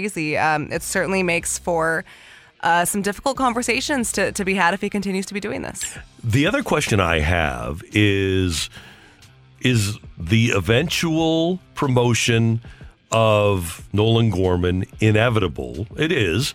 But is that at all affected by the success of Yepez? Or is Yepez, is Gorman going to be a second baseman? I was thinking he was going to be a DH. How is the, the ascent of Gorman affected by the success of Yepez here, specifically against right handed pitching? That's a good point, Randy. And I, I'm not sure if they're entirely impacted, although certainly maybe they play into it a little bit. But I think when Nolan Gorman comes up, it is not it's not going to be out of necessity, right? Well, the Cardinals brought up Brendan Donovan out of necessity. They brought up Juan Yepez in part because he was playing so well, but because Edmundo Sosa went on the injured list. When the Cardinals bring up Nolan Gorman, it will be because he fits exactly what they need and he is going to stay. We've heard Ollie Marmol say that when Nolan Gorman gets to the big league club, he expects him to be playing every day. I talked to John Mozeliak last week just about the prospects and, and how the farm system was looking, and he said the same thing. He said that he would expect if Nolan Gorman, if there's a right-handed pitcher, Nolan Gorman was going to see almost, if not all, at bats against them. So that's, I think, the difference between a guy like Gorman and prospects like Yepez and Donovan and Nootbaar and how they're going to be used. So I'm not quite sure if there is a overlap in in maybe how Yepez's performance has impacted Gorman so far. I do think that you know when Gorman comes up though, it will be as both a second baseman and as a as a designated hitter, and that's why we haven't seen him promoted. Is because I, I think the organization feels like he still needs to fine tune himself at second base a little bit more. Keep in mind he's only been playing that position for about 14, 15 months. They'd like to Mhm. see it a little bit. And you wrote a great piece about it, asked all the right questions, answered every question that somebody could have about this. And I think one thing that we, because they're great athletes, we take for granted that they're just going to be great when you plug them in. And Tommy Edman has been a shortstop in college, right? And throughout the minor league system. But he didn't take a single ground ball at shortstop in spring training. And making that move, in the, maybe you make it during the All Star break or something like that. I think making that move from second base to short, even for a guy that's played a lot of short, is more difficult than we probably give it credit for being. Oh, 100%. I mean, you look at what Tommy Edman's doing at second base right now. I mean, this is a guy that's played there every day for what one season? And uh, he continues he's, he's been stellar obviously. He's a 2020, uh, 2021 gold glove winner. Like it's obvious that he has the all the skill there. And he continues to get better. I mean what does that say about how hard the sport is and how hard defense is is if you win a gold glove and there's still plenty of room for you to get better? So Mhm. i think we are and maybe tommy edman's one of those guys that we don't appreciate enough because he can do everything so well. He's so versatile. He's a switch hitter. He's fast. He plays great defense. He was their best fourth outfielder last year. Right. Um, but I do think that it is a a little bemusing to hear just play shortstop. He'll be great. Will he be great? Yeah, he'll probably be fine. He's Tommy Edman. He's fine at everything. But it is uh, it requires a lot of skill, and it's not a, necessarily an easy transition. Although he certainly would make it look it. I think. And when you look at the history of this franchise, and pretty much any franchise that wins a lot, defense up the middle is key. And I, I hate to give up a gold glover at second base for a guy that I'm pretty sure is not going to be a gold glover at second base. And yes, Tommy Edman might, might wa- wind up being terrific. But I think we're actually going to move away from that Mike Moustakas type second baseman. And that's what I kind of envision Gorman as. Mhm. Because if we get away from the shift, you're going to need to have rangy guys at short and at second. And for all of the deficiencies of Young, DeJong, and Edman, right now DeJong because Edman or uh, DeJong and Sosa because Sosa isn't playing. But as of yesterday, Paul DeJong was still leading Major League Baseball shortstops in or second, I guess, leading the National League in defensive runs saved. No, and that's a great point because look, I, I understand the offensive discourse around Paul DeJong. It's warranted. I get it. I get that patience is running thin. I'm not excusing the lack of production by any means. But what do we know about the Cardinals? What do they value the most? It's defense. It's always been defense. They really value like that's where they shine.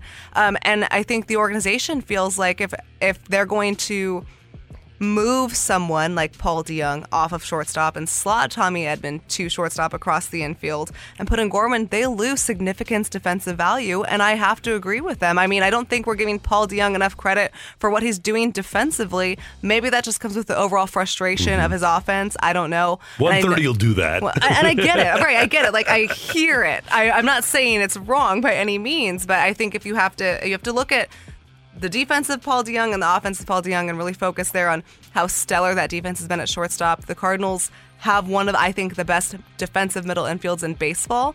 And uh, for a team that's always valued defense and fundamentals, it'd be kind of really out of character for them to all of a sudden change their mind about how valuable it is. That's Katie Woo in for Michelle. I'm Randy, and that is today's Fresh Take on 101 ESPN. Next up, we're going to talk to somebody that Katie works with that we love and have on every week, Mike Claiborne. Claibs is with us next on 101 ESPN. We're right back to the Karraker and Smallman podcast, presented by Dobbs Tire and Auto Centers on 101 ESPN.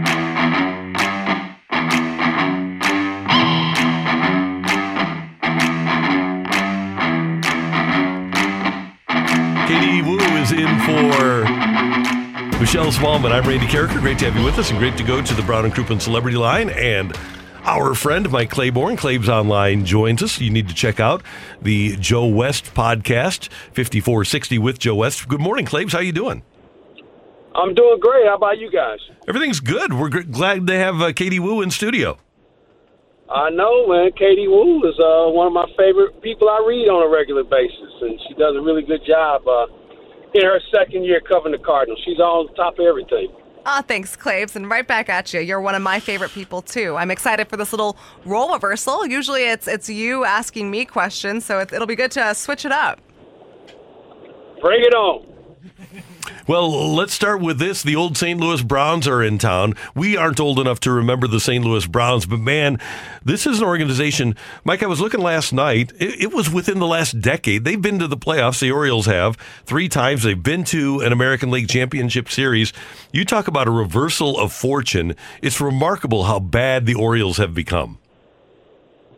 Yeah, embarrassing is probably the word I would use, considering that at one point they kind of mirrored the Cardinals as far as an organization was concerned. Uh, they stressed the fundamentals. They were good on defense. They had good pitching. And uh, since the current ownership has taken over, they've gone in the opposite direction. And, and it's unfortunate because fans in Baltimore uh, really deserve better. Claibs, when you're looking out, let's let's play let's play GM for a moment. How would you? Well, the first thing you would fix about the Orioles, what would it be? Sell the team.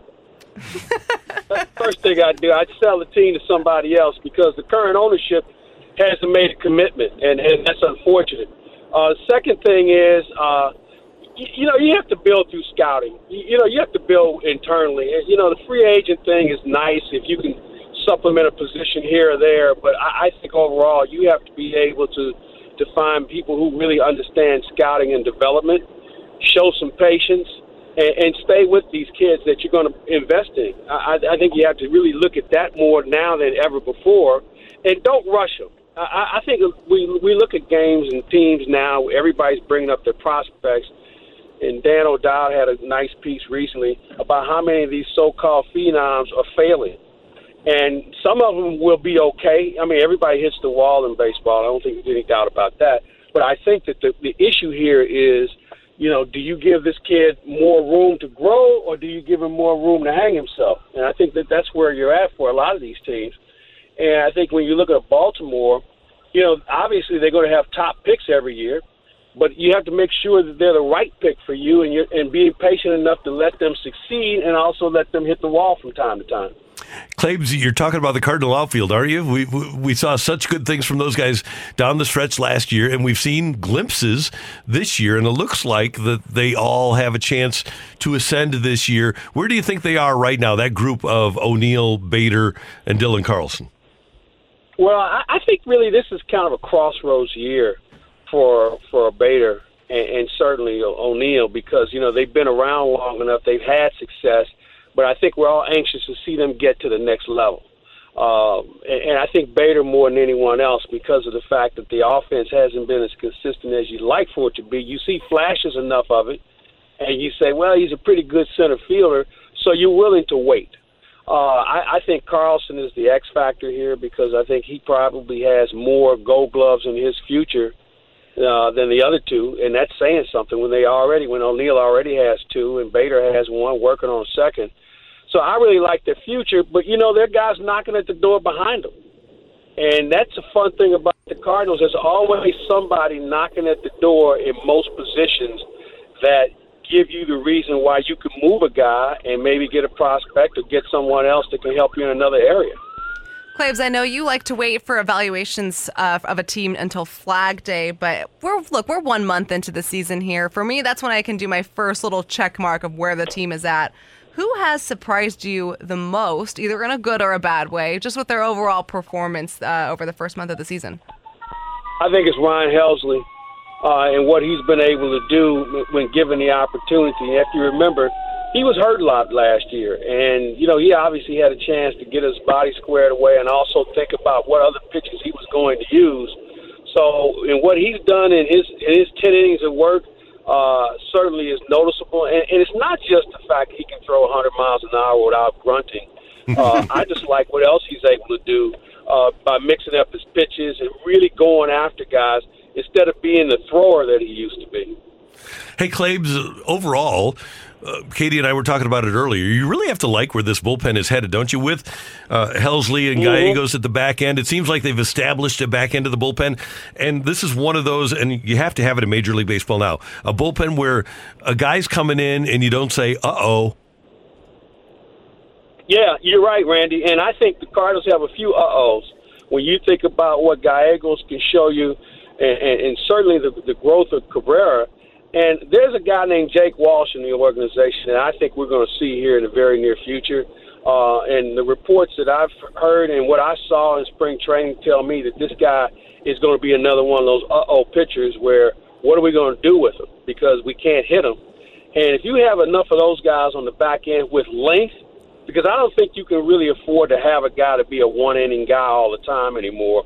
Or we've, we've gone away from having the left handed specialist. I think you're also going to see guys have to stretch out a little bit more and give you an inning and two thirds or perhaps two innings in order to be really effective because you've got enough guys in your bullpen where you don't have to use the same guy every day anymore. I think you've got enough length that you have enough people that you can, you know, rotate them every other day if necessary. And to be clear, I was doing Fana. Oh, I was doing Todd Burns, Esteban Yan, Pedro Borbon Jr., Dennis Reyes. Uh oh. I was the other, the other. Uh oh. Well, there's another term. It's it's oh shoot, is what you really mean. Uh, not this guy. And, and you know, there's always a guy in your bullpen you raise your eyebrow to, like, what are we? Why are we playing him right now? Well, because normally you don't have anybody better, or your bullpen's a little fried, and you really don't want to use them, and you try and put them in those mop-up situations. But every now and then you have to throw them out there when somebody else brings a leak, and when they get exposed, you go back to saying, "I wonder why we have them." And then that's when you get on the phone and try and find somebody a little bit better. And, and I think we saw that last year when the Cardinals found T.J. McFarland Mhm. and uh, Luis Garcia on the scrap heap, and those guys turned out to be just just oh so good for the Cardinals down the stretch. Clave, speaking of oh so good, Nolan Arenado has just been lights out for this team. I mean, April Player of the Month. I mean, he came into spring training really convicted and, and being better. And of course, when you are following up a season in which you hit 30 home runs and had over 100 RBI, and you say you weren't very good and needed to be better, kind of makes you laugh at, at just how high the expectations can be. But he certainly seems to be living up to what he has said. What have you seen from Nolan Arenado over the first month? Yeah, that's a great point, Katie. Uh, I don't know. And, you know, I don't want to say I don't know if there's anybody who shows more commitment because I think there's some guys on this team that show more commitment than I've seen in a long time. and I'd put Paul Goldschmidt in that category along with Tommy Edman. But what Arenado has been able to do uh, in his opportunities, it, it is fascinating because he doesn't give away at bats. Okay, now he may not get a hit every time, but when he has two strikes, that's a guy who bears down more than a lot of guys who just surrender and say, "I got no chance to hit the slider or the changeup. I'm just going to, you know, just make a casual swing and get out of here."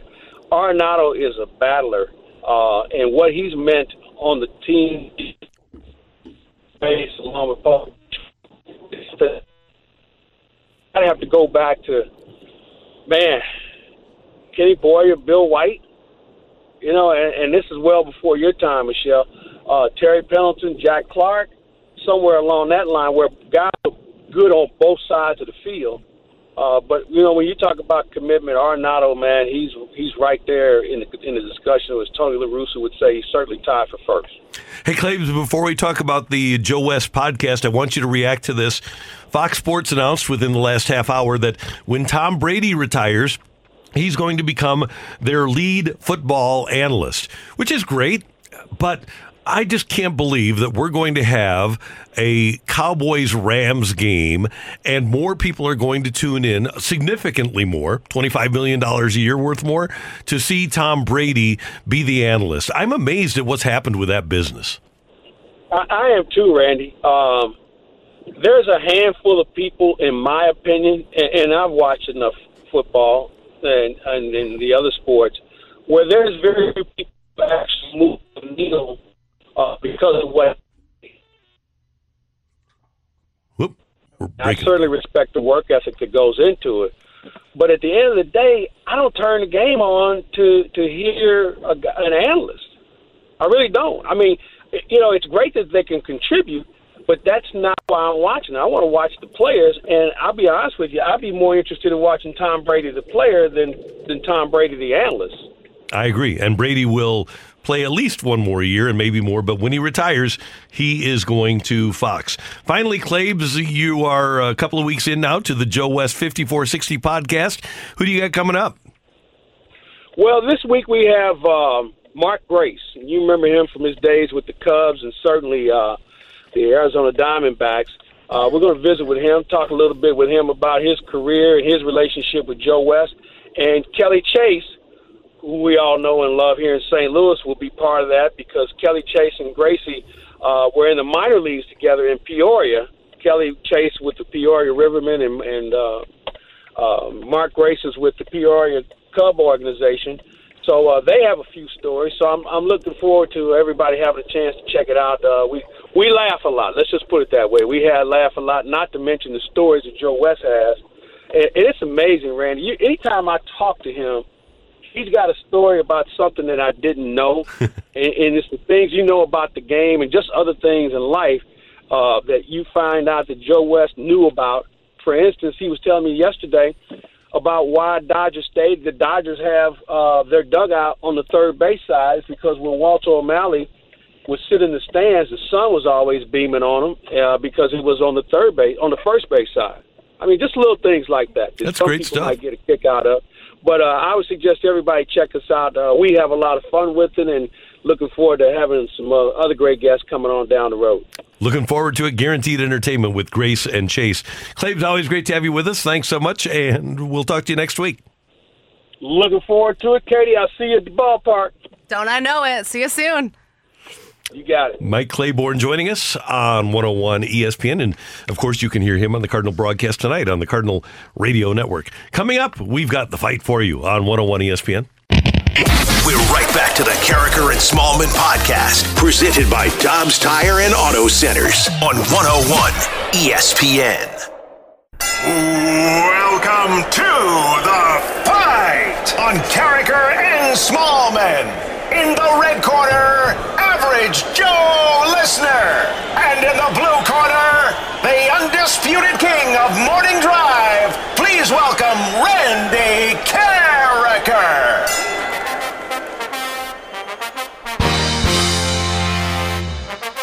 And you know what that sound means? That means it's time for the fight here on Karraker and Smallmon on 101 ESPN. Welcome back into the show. Katie Woo is here in for Michelle Smallmon. Randy is in the hallway. It is the fight here, 8.30 on Karraker and Smallmon. Let's bring in our fighter for the day. We're going to bring in Mark. He's going to be taking on Randy. Mark, how are you doing today? I am great. How are you? Doing great, doing great. How are you feeling before this fight? I'm feeling good. Oh, there we go. Mark's feeling good, and let's let's get right into it. Katie, take over with question one. All right, Mark, let's hit it. Number one. What was the last season the Browns played in St. Louis before moving to Baltimore? You got three options. A is 1953, B 1956, or C 1959. I'm going to go with B. All right, on this day in 1970, Bobby Orr scored his famous OT winner against the Blues to sweep the Stanley Cup, which Blue sent him flying post goal to create the iconic photo from the game. Was that Barclay Plager, Bobby Plager, or Noel Picard? Barclay. All right, Mark, happy birthday to Edward Mujica. In which season did he lead the Cardinals with 37 saves? Was it 2011, 2013, or 2015? That would be 2013. And number four, who was the last Cardinal to win a gold glove at shortstop? Is that Ozzie Smith, Aledmys Diaz, or Edgar Renteria? I'm going to go with Ozzie Smith. All right, there it is. We got Mark. How you feeling about your uh, performance today on the fight, Mark? Not great.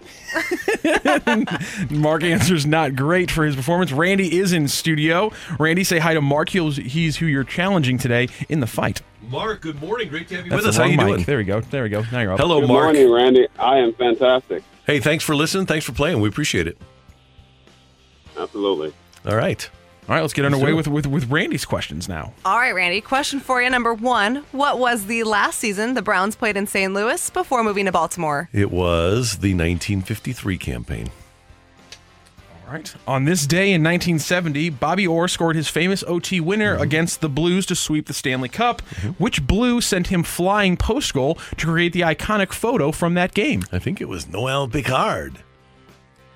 Happy birthday to Edward Mujica. In which season did he lead the Cardinals with 37 saves, Randy? 37 saves for Mujica. They played in Anaheim that year. That's when he really got going. So they played against Albert. Um, okay. Uh, they were a playoff team. He had 37 saves. I'm going to go with. I think he was actually in the World Series against Boston. I'm going to go 2013. All right. And number four, who was the last Cardinal to win a gold glove at the shortstop position? Um. Well, let's see.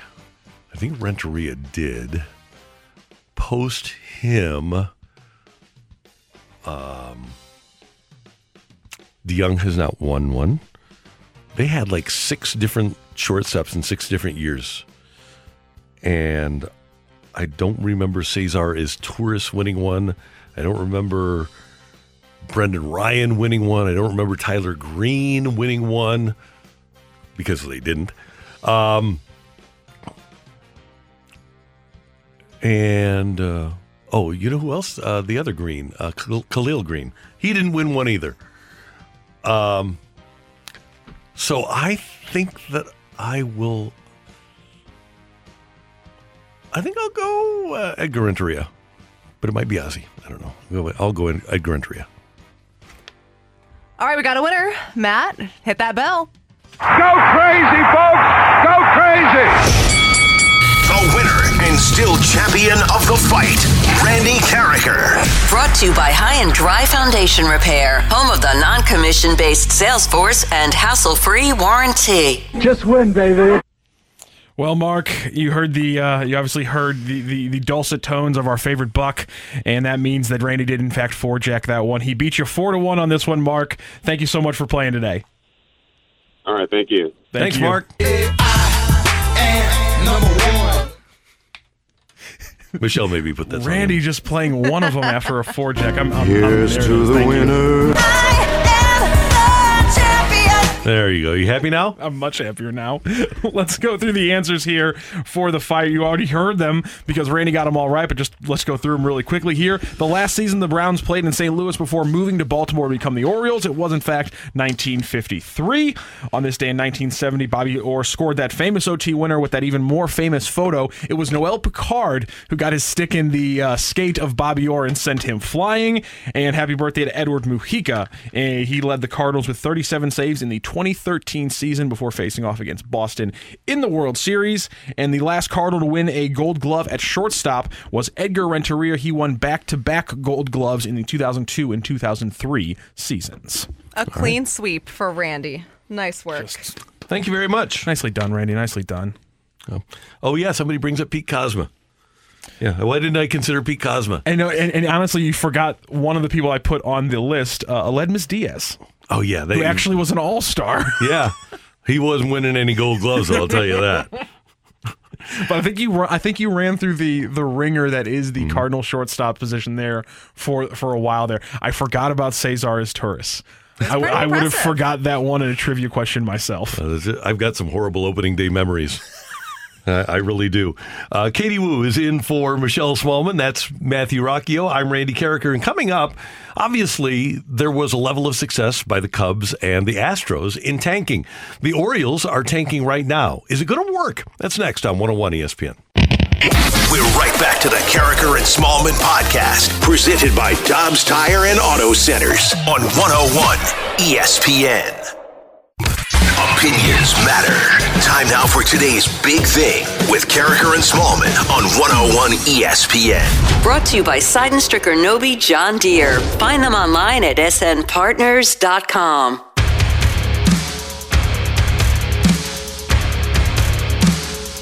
All right. I don't know if this is a fun fact that Katie Woo is aware of, but I will make it her aware of it if she isn't right now. Katie, since the 1909 season, every single year the St. Louis Cardinals have played, they have had a Hall of Famer in uniform. Every single year. You look at this year's Baltimore Orioles, and I don't think anybody, maybe the, they'll bring up somebody that'll wind up being a Hall of Famer, but they certainly don't have any star power right now. And I can't imagine what it would be like here in St. Louis to not have star power because ever since I've been watching Cardinal baseball, when I was a kid, I mean, you had Brock and Gibson, you had Hall of Famers on the team, and then they go get Ozzie and Bruce Sutter, and then after that, it's Mark McGwire, and you always had a Hall of Fame manager, whether it was Whitey or Red or Tony La Russa or Joe Torre, and then the the group from 2000 on. We've had an amazing run of star power, and I think that's one of the things you have to do. Is if you're going to have a sustainable franchise where people are going to come back and and pay money for tickets year after year after year, I am of the belief that you need to have a star for those people to attach themselves to. Oh, absolutely. I think that's what makes St. Louis so special is because they are an organization that really values their fans. I mean, you very rarely, if ever, see the Cardinals tanking. I mean, you they're, they're in the playoffs or at least competing for a playoff spot every season. It, what it's what makes this town such a, a passionate baseball city. Um, and and sadly, I mean, coming from someone who also grew up in the Bay Area, I saw both sides of that. I saw the Giants, who were not good for the majority of my childhood, had never won a, a World Series in San Francisco since my dad was alive. Um, I saw the A's that were really good when my dad was growing up, and then the two kind of just switched a little bit. Um, but in St. Louis, you just don't see tanking, and I think that is so good for the city and so good for the sport. And unfortunately, the sport doesn't feel the same way. Do you believe at the end of the day that tanking works? I do not. I think it is very rare, Randy, for an organization in, in any sport to build from the ground up, especially baseball. I mean, just look at how long it takes for, for the draft. The MLB draft is not like the NBA draft or the NFL draft where you draft someone and you see them immediately in your organization. The minors take times. It takes time. The draft takes, you know, that's it's a different process for for building it up. If you draft someone, Orioles of course have Adley Rutschman, top prospect in baseball. It's been a while before he even got to this point of, of maybe even seeing big league action. Um, I don't think tanking works. I, I think it's very rare that you'll see a farm system completely overhaul an organization without some sort of of spending to get a, a big name free agent or a big star player. Um, I think if you want to be competitive, you have to pay to be.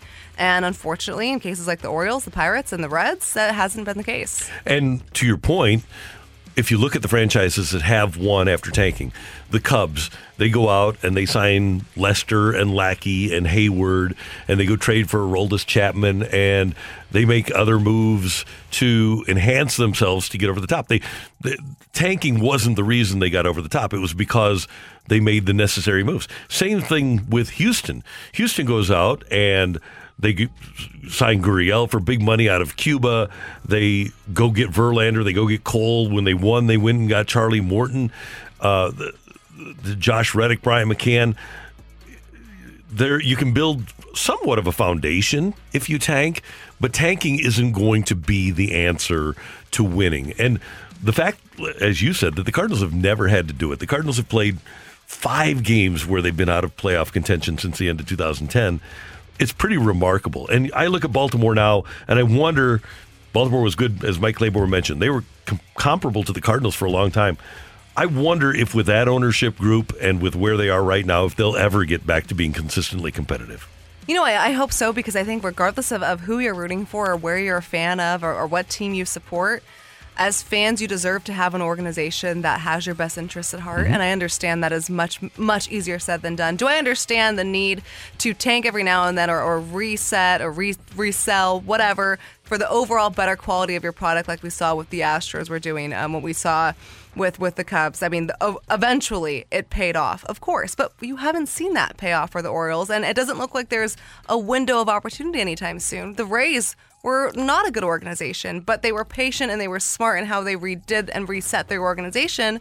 And now they're one of the most exciting teams in baseball. Um, it's just a matter of of how you tank. I understand it's going to happen, although I'm against it personally. I understand it is the nature of the business, but there should be a way to do it where it's relegated so that you don't have multiple seasons of 100 wins. I mean, the Reds have won five games. It is May 10th. Yeah. Three of them came like within the last, what, four days? Four days, yeah. They're on a roll. Yeah, they, like I said, Randy, winning streak. Um, it, it's just there. I think baseball needs to do a better job of, of regulating overall how teams spend and, and what is permittable in, in terms of tanking. That's the key because a salary floor would force teams to be competitive.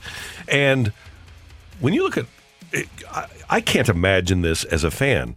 And I, I like competition and I, I love going to sporting events.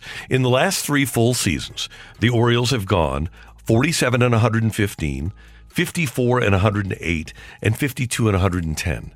Those have been the last three full seasons that the Orioles have played. How can anybody go watch that? That's hard to do. I, as a professional athlete, I mean, I know it is your job to show up and you get paid a considerable amount of money to do so, but oh, every single person that's out on the field is a competitor. How do you roll out there? I mean, my basketball team, super, super rare comparison, uh, did not win a single game my senior year of high school. I hated playing, and basketball was Mhm. my favorite sport because there was just no chance you're going to win. I can't imagine how magnified that that intensity is when you're a professional athlete in the big leagues and you're winning 50 games a season. So are you looking around saying, is anybody going to help me here? Katie was like putting up 30, right? And nobody else is scoring for your basketball team? Randy would be like if we put up 30 in a game. All right. Okay. It was look. It was a big character building season for me. So Mhm. Good. And I want to go back to the A's because, I mean, the A's still have Frankie Montas, but they have Manaea, they have Bassitt, they obviously had the two Mets. They were so much closer to winning than having to tear down. They have one of the richest owners in sports in John Fisher, and to me, that's that's like baseball malpractice. That's that's criminal activity when you tear a team down like that. That needed all they did not need to spend a money a lot of money to get to be a World Series contender. I didn't think. no, they didn't. And in response to that, they just let everybody walk because they've seen the success that they've had in doing it. They have had success Mhm. in their maddening, frustrating way of of building a, a baseball team, as in developing players. They make smart trades and then they have the stars and they let them walk. Um, and it's completely maddening for, for A's fans. I know plenty back home in the Bay Area that are part of that boycott and not going to the Coliseum. Hmm. You throw in the, you know, are the A's going to stay in Oakland? Are they going to Vegas? You throw in their their front office being incredibly wild on Twitter. And it's just a mm-hmm. really sad state for the organization because, you know, fans in, in the East Bay from Oakland are really passionate. They already lost the Raiders, they already lost the Warriors across the Bay. And now it seems like the organization has given up on the fans in Oakland, and that's just really not fair to them. Do you think they're going to wind up in Vegas?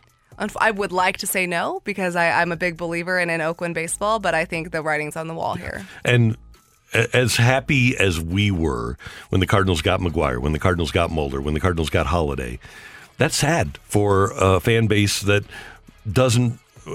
Well, the franchise really has no desire to keep those fan favorites around. I mean, those are three guys, and Mulder obviously had a truncated career here because of the injury, but two real Cardinal keys, two Cardinal Hall of Famers. Exactly. McGwire and Holliday coming from the A's. Yep, it's it's just a sad state of affair, um, especially when you see, especially over the last few seasons, how good the A's have been with all their roster consider uh, considerations, with the uh, the low spending money, with the ballpark. They were still one of the competitive, most competitive teams in their division, and uh, that sadly is not the case anymore as they rebuild for the umpteenth time. And this conversation started because the Orioles are in town tonight, and you'll have the opportunity to go and see a Cardinal win over the course of the next three days. Redbirds and Orioles tonight at the ballpark, and we're still doing the 6:45 starts, right?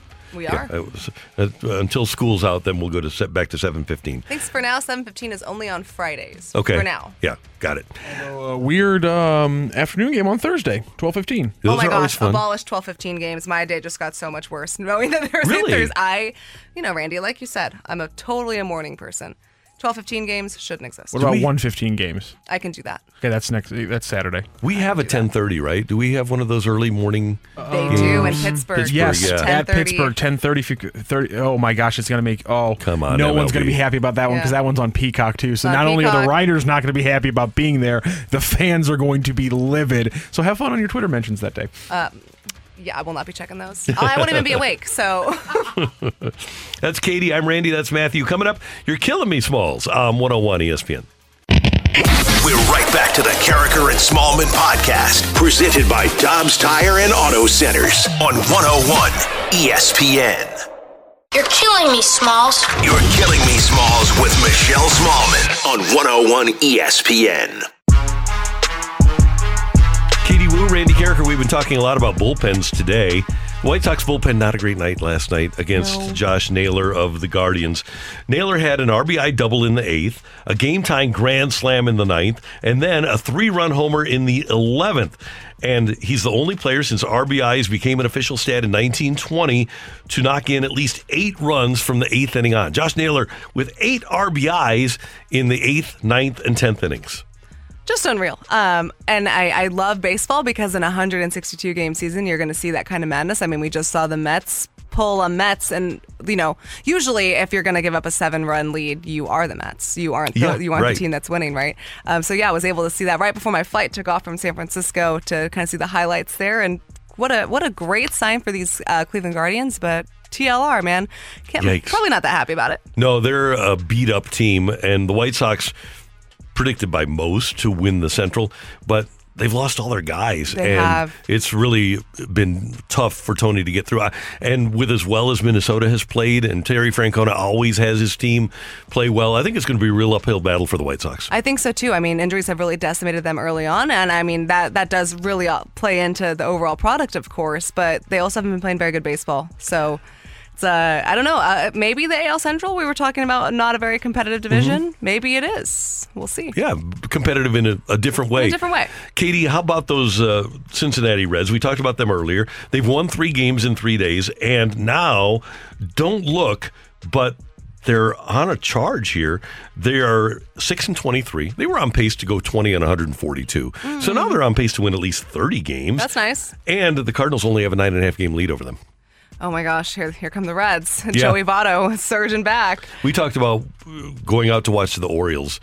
It's got to be even worse than the Reds because you got trolled by your team president, right? If you're a Reds fan, and we talked about the boycott in, in Oakland too. In if you're a Reds fan, it's even worse because they're taunting you. Oh, absolutely. And uh, look, I went to Great American Ballpark uh, mid-April for that weekend series, and I was impressed by how many fans still showed up. Um, but you could tell that they weren't there for ownership. And I wonder how that works as a fan when you want to go support the team and the players, but you do not want to support the ownership. And it turns out Reds fans will just wear bags over their head, or Mhm. they'll just write "sell the team" and, and pose with Jonathan India outside the stadium and, and get their message out their own way. So there's that. Uh, we talked about this earlier with Mike Claiborne, but Tom Brady will, after he retires, join Fox Sports as their lead NFL analyst. Only when he retires, and he didn't say when he's going to retire, but. Are you fired up about Tom Brady joining Fox? Are you going to tune in when Tom Brady is an analyst on Fox broadcasts? Well, is Tom Brady ever going to retire? Because Maybe not. He, he did, and then he didn't. Um, but yeah, you know, I, I really enjoy. There's there's just a different kind of insight that you can get from one of the greatest. I mean, look how Tony Romo he excels as an analyst, right? So Mm-hmm. Mhm. I'll, of course I'll I'll tune in and I'll I'll give him a shot. I mean, I I will admit that I do watch his TikToks, so yes, Okay. I will probably tune into the broadcast. I just wonder if if there's a good CBS game and a good Fox game, if the tiebreaker is going to be Tom Brady. Mm, good- like if you have Romo point. against if you have Romo against Brady in an early window, okay, you've got like the let's say you have Chiefs Chargers early on with Nance and Romo. I guess you probably wouldn't have the two head to head, but I, I'm I just wonder if Tom Brady will serve to provide them enough viewers so that he's worth the money they're paying him. No, that's that's a good point. But what's going to, I think, dictate his success is if he's good on TV, right? I mean, look, Adam Wainwright is probably a better media member than I am. He is uh, fantastic at the, at Twitter and at calling games and, and Mhm. being an analyst. And even Cubs fans will will give him his credit there. So I think what what really me what would really dictate his success, as in Brady, is just if he's good at it. Katie, we talked about this uh, at the beginning of the show. Quite a day for Mike Brown, the interim for the night head coach of the Golden State Warriors. So he basically was the head coach of two teams yesterday. Yeah, amazing. Uh, and you know, it's funny to just kind of say, hey, by the way, you know, you're, you've been. I mean, Mike Brown's done a great job with the Warriors under Steve Kerr. Um, Sacramento would probably really benefit from him. Uh, just just seeing where the state of that franchise is. You Mhm. guys want to talk about tanking? Um, but hey, by the way, so congrats on the new head coach job. Also, can you coach the Warriors tonight? Did a good job, right? I Yeah, he they did. got the win. Put the ball in the hands of Steph Curry, and uh, you got things going. Exactly. He is unbelievable, by the way. It, he's my favorite player to watch in the NBA, but he's one of those guys where if they're ever in trouble, and they've got a lot of good players, obviously, but if, if you're, a, if I'm Steve Kerr and Mike Brown, I say, okay, things are getting out of control. Things are not going your way. Just throw the ball to number 30. Mhm. And number 30 will take care of it. He's going to be fine. That's how good Steph Curry is. Is that among all of these great NBA players, he's a guy, the one guy on the floor that can settle things down. Oh, he's and he's literally changed the game. He's Mhm. changed how offense works. He's changed how the three point shot is valued. He and he's just been an absolute joy to watch. Um, and I say that with as little bias as possible. But I'd like to think that even if I didn't grow up in the Bay Area, I would appreciate Steph Curry just as much as I do currently. And what are you are, are you watching much? Are, because you obviously obviously watched the Splash Brothers at their peak, and I'm happy that Klay Thompson is back, but I'm sad that he's not what he was. Like yes, uh, it's like obviously Klay is having Klay is better than no Klay, but I'm, I'm Mhm. looking forward to when he fully finds his groove again. Um, just basketball just wasn't the same without him. I think the NBA really missed out on a true character. Um, I mean, he takes his dog out. He he takes the boat, his own boat, to practice. He's just great with the fans. I mean, we saw him. Remember a couple years ago when he went to China, and then China Klay became a thing, and how he interacted with fans there. He's just a great ambassador for the game. And when those two and and the Splash Brothers were locked in, some of the best basketball you'd ever see. Yeah, it was fantastic. And then finally, we still don't know what's going to happen with Adam Wainwright. We I kind of presume that he's going to pitch tonight because that's just the way Adam go, right? That's Right. That, that's how it seems to work with him. But if we don't have Wainwright, the logical choice is to just plug in Miles Mikolas because he had the off day yesterday and he's working on four days rest. And if you have Mikolas going in game one of a series, you'll take that. Oh, absolutely. I, I think the, the issue isn't necessarily who's the starter today, although, of course, I know every Cardinals fan wants the, the best for Adam Wainwright. Um, the, the issue is what happens if Adam doesn't clear by Wednesday? Then what? Do you have a bullpen game do you start Jordan Hicks? I, I don't think it's necessarily a good idea to have a bullpen game if you're going to slot that in on Wednesday and then have Jordan Hicks, who isn't very lengthy on Thursday. Mhm. You're relying on a lot of arms, and I, I can't remember. I don't even know when the next Cardinals off day is, which is bad news for Yeah. me. Means that it's going to be a while. Um, so I think that's where the real trouble comes in. Is you know they can probably get by Tuesday today without Adam, but they're to really want him back on Wednesday just to alleviate the stress of the arms. and probably Woodford, who gave you what three right on Mhm. Sunday. He's probably maybe he could I mean, he could probably spot he could start. start a bullpen start for you and give you a couple of innings. He's done it before. Yeah, so okay, we got it figured out. I know Ollie's listening, so if Right. you if you don't have Wayno tomorrow, uh, Katie and I have you all under control. Don't worry, Ollie, we got you. Yeah, no problem at all.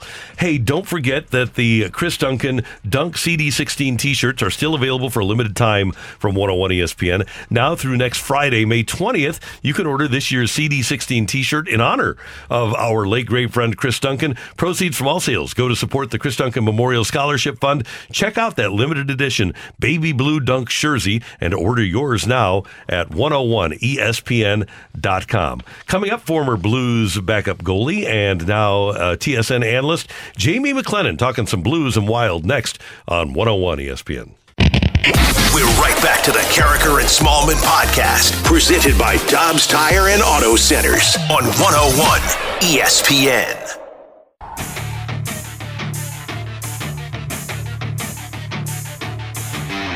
Great to have you with us. It's Karraker and Smallmon on 101 ESPN, and we go to the Brown and Crouppen celebrity line.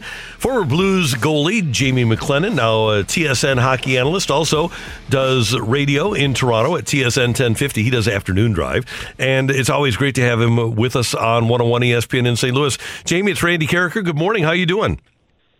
Not too bad. How are you doing today? Everything's very well. And first of all, I want to take a, a broad look at these playoffs. The only really non-competitive series was the Colorado sweep of uh, of Nashville. Uh, what have you thought of the competitiveness of the other seven series? I I think it's been fantastic. We always say that the the first round of the playoffs is usually the most entertaining because you know you look at uh, there's there's not a lot of uh, a separation between a lot of teams, especially uh, you know if, if you've finished second and third in your division. If you take a look at just how the league standings, uh, you know, fell this year, there were 13 teams with over 100 points, and the LA Kings had 99. So it's pretty impressive that we'll call it 14 teams that had 100 points or more. Those are great seasons. So the expectation level is through the roof for not only those organizations, but the fan base. They're thinking, okay, maybe it's our turn this year. And, you know, I live in Toronto. Toronto had a fantastic season, but they're up against the Cup champs. Uh, you know, Minnesota is a fantastic team, had a, you know, uh, arguably their greatest season in franchise history, but they're up against a very tough you know team in St. Louis that uh, has won before, has a lot of pedigree, and has star players. So you know you look right through the the whole league. There's some great rounds, and you're right. Uh, unfortunately, Nashville, uh, they're a very good team, but when you're starting goaltender, and I would argue that Juuse Saros is probably going to be second in Vezina vo- voting. When your Vezina goaltender goes down, what two games before the playoffs, Mhm. you have no chance, and and it's unfortunate, but uh, it certainly has been great hockey, and I think you've got six uh, six series that are tied at two, so that's pretty impressive. And JB, before we get to the Blues and the Wild, I want to ask about the one that you have eyes on every night with Toronto and Tampa, because even though it's a competitive series at two-two, the games have kind of been non-competitive. What's going on with that one? It's almost like whoever is uh, has has it going on that night, they win the game and they win it handily.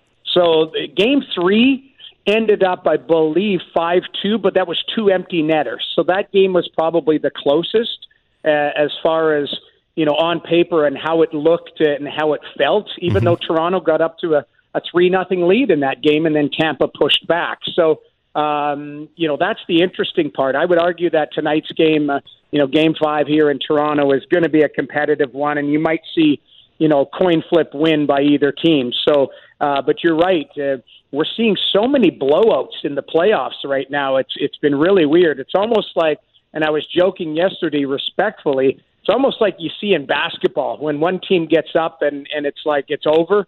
They win by a, a big margin instead of a very close one. So Uh, we've seen that a lot in the first first round of the NHL playoffs, but it'll be interesting to see how things unfold here in Toronto tonight. Jamie McLennan was in town for the Chris Pronger retirement ceremony, number retirement ceremony, and we talked then about Jordan Binnington and the struggles that he was dealing with. And you expressed confidence to me then in Binnington. Yeah. What did you think of Craig Berube putting him back in between the pipes for Game Four?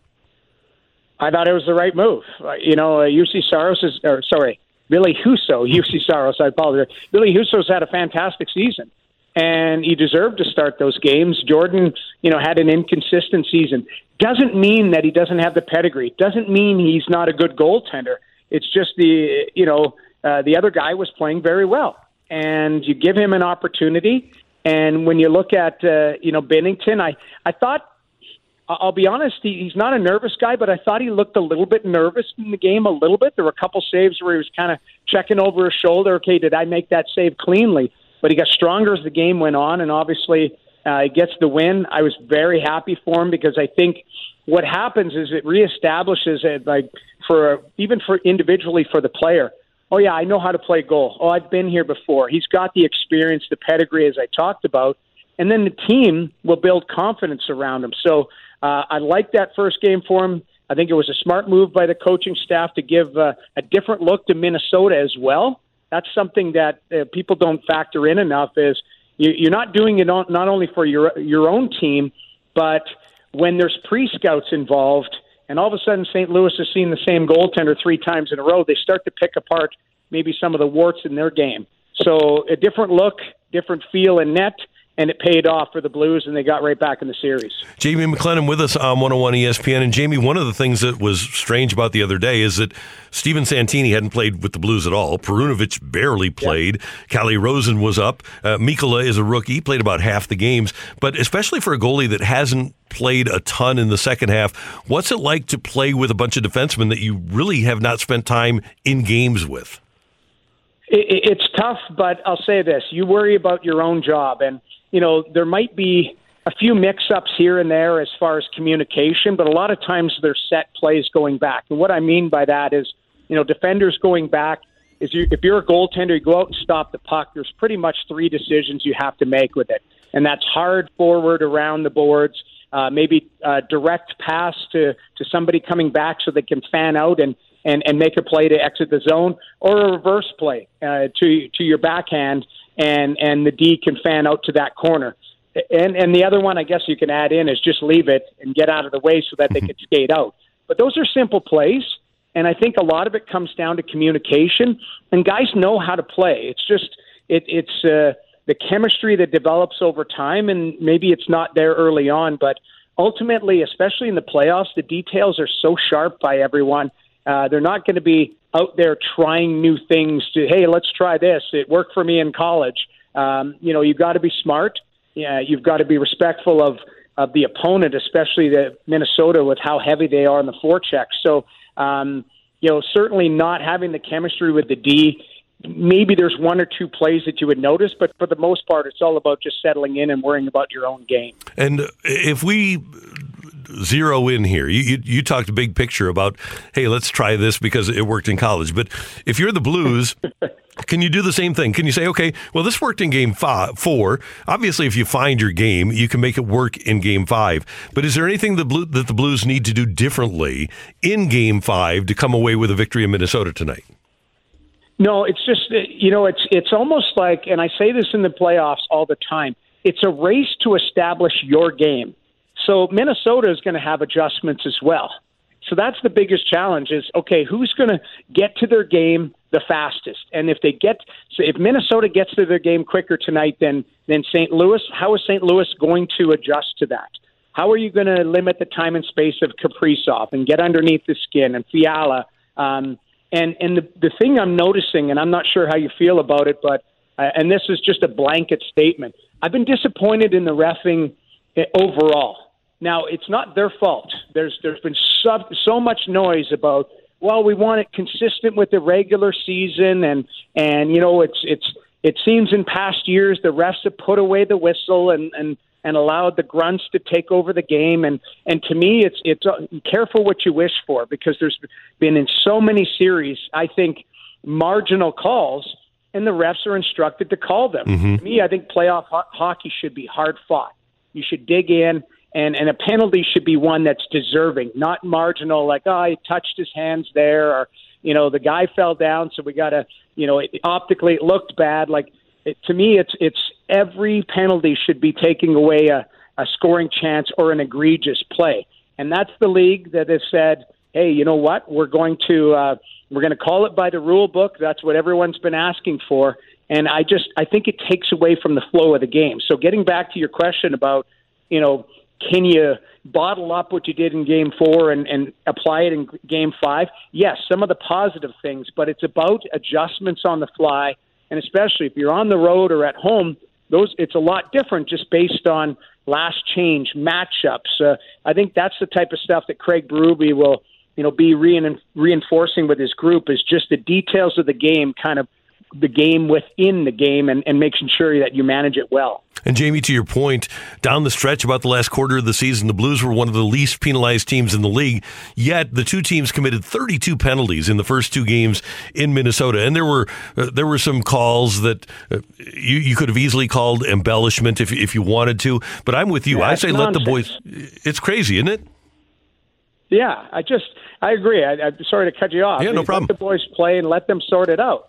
Absolutely. Like this is playoff hockey. Every inch of ice should be contested. Players that aren't physical should be physical. Like that's one thing in the playoffs is you ask players to play their game and a little bit more of maybe something that isn't as comfortable. And that's finishing your check. That's uh, taking a hit to make a play. You know, all the cliches that we can come up with. That's what playoff hockey is.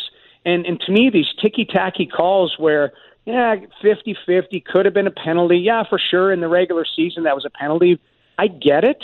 I understand this. I'm not taking a shot at the league, and I think the officials do a good job because what they do is they're an extension of what the league wants. So if the mandate is, hey, this is what we want, the start of the playoffs, the players have to adjust, and I don't think they've adjusted fast enough. But that's the biggest challenge. You mentioned 32 penalties in the first couple games. That takes the flow. A guy like Kyrou, who's a, a really skilled player, he needs to feel the game. He needs ice time. He needs to, to be out there to be creative.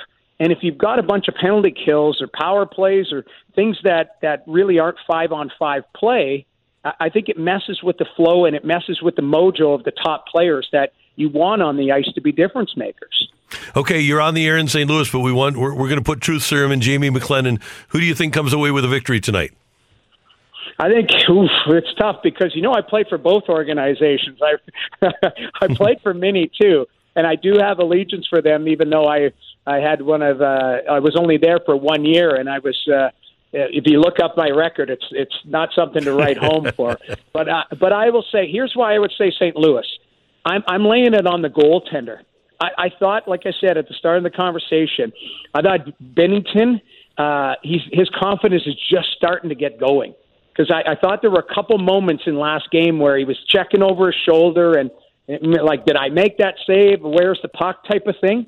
I think confidence grows as he's settled in. He's got a win. He's feeling good about his game, and you certainly need it tonight. So I'm going with the Blues, and and uh, we'll see how it unfolds. And he's not even an unsung hero, a guy who just performs every night.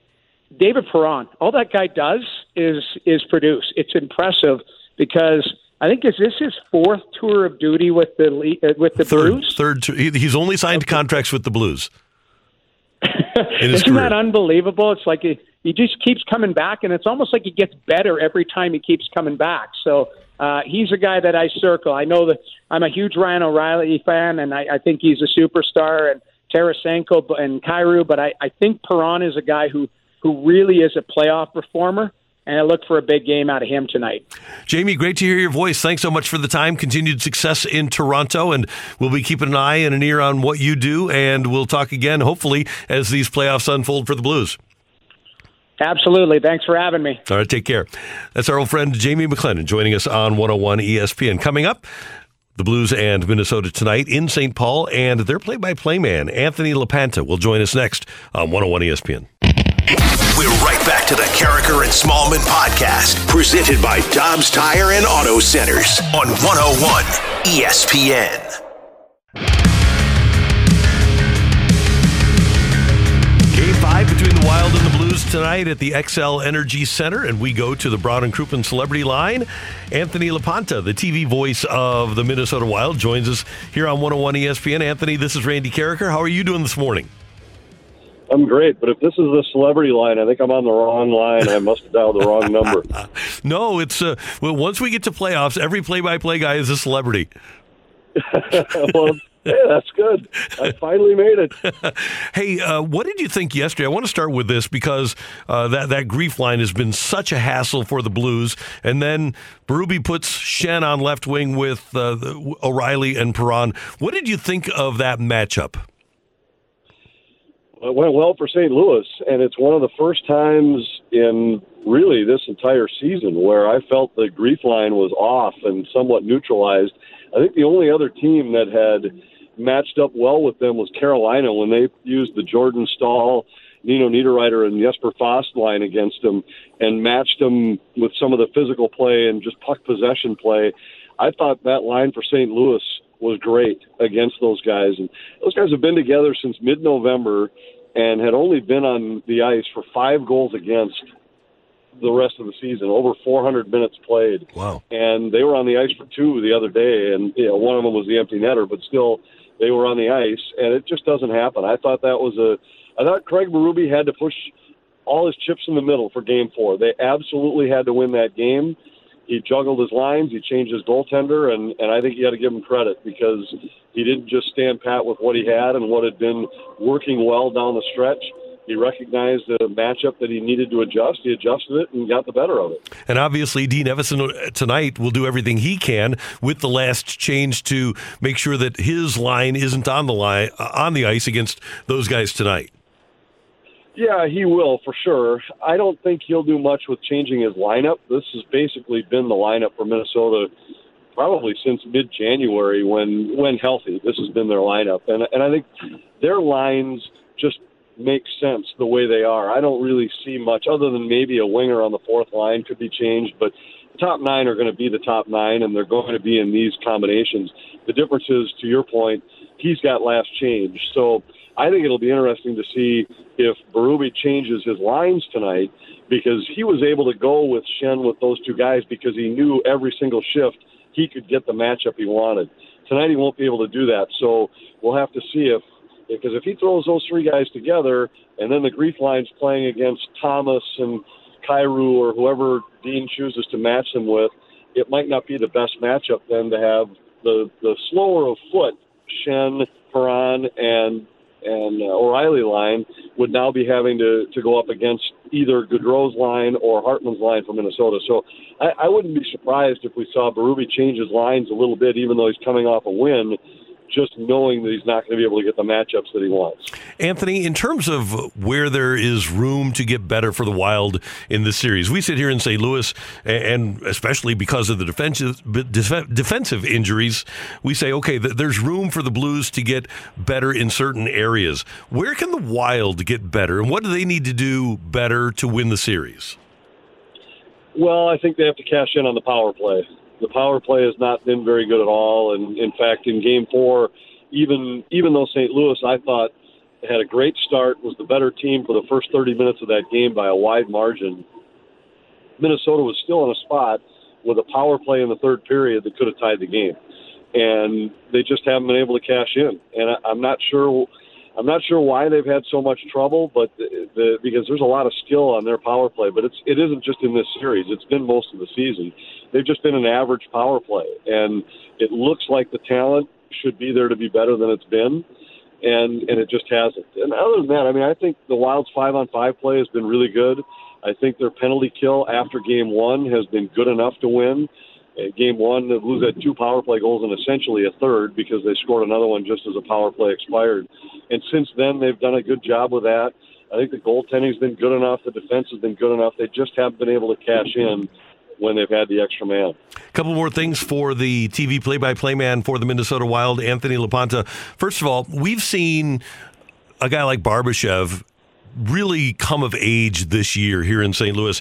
And it seems like the same thing has happened for Eriksson Ek. And we read and heard so much about him when the Wild signed him and brought him up. And now at the age of 25, he's really turned into a good player, hasn't he? He's a great all around player and was a player that did take a couple of extra years to develop. And part of that is the type of player he is. He wasn't going to be a 30 goal scorer. He was a first round draft pick. So everybody was looking at him and comparing him to the guys that were drafted around him. And one of the big comparisons that's always been made around Minnesota is that Brock Boeser was still available when Eriksson Ek was drafted, and Boeser was a Minnesota kid. And so as Boeser's scoring 25, 30 goals a season early in his career, and Eriksson Ek scoring 10, there was a lot of barking about, wow, they could have had Brock Boeser. But the reality is, the player that Joel Eriksson Ek is, he's going to be a tremendous player, even if he only scores 12 or 15 goals. And now he's added the ability to score, and and it really has made him into one of the elite players. I think it says a lot when you look at when Bill Guerin came in here and took a little bit of time to evaluate before he started to make some changes. And the players that he immediately tabbed as the guys that needed to be a big part of this future were Jonas Brodin, Jared Spurgeon, and Joel Eriksson And those were the three to whom he gave huge extensions right away because he knew you got to have these guys in order to build around him. He's just a he brings effort every night, plays the game the right way, never changes the way he plays. Big, strong, physical, and he's shown the ability to score. He's not an elite passer. That might come, and he still isn't as good on faceoffs as you would think a guy that looks like him would be. But he brings everything else, and I think he's going to be a handful for opponents for the next seven years. Yeah, and he's a, he's just a terrific playoff type player. He's he's built for the playoffs. Final thing, Anthony. Do you think it's a given that we see Marc Andre Fleury between the pipes? Is there a chance that Talbot starts for Minnesota? No, no chance. It'll be Marc Andre Fleury, and it'll be Fleury unless Fleury plays his way out of the crease. I, I think it would have to be a. It would probably have to be a one-sided loss tonight before you, you'd see a change there. And it's interesting because coming into the series, I don't think I, I felt like Cam Talbot had played well enough down the stretch to warrant certainly consideration there. And but I think Dean just looked at it and said, "Look, on this side, I've got a Hall of Famer who's won three cups. I'd be a fool to not start the series with him. And unless unless Marc Andre plays his way out of the net, I think he's the guy you'll see the rest of the way for Minnesota. Anthony LaPanta, the TV voice of the Minnesota Wild. Great info. Thanks so much for the time. We appreciate it. Enjoy the game tonight, and we'll see you back here in St. Louis on Thursday. Sounds good. Anytime. Thank you, sir.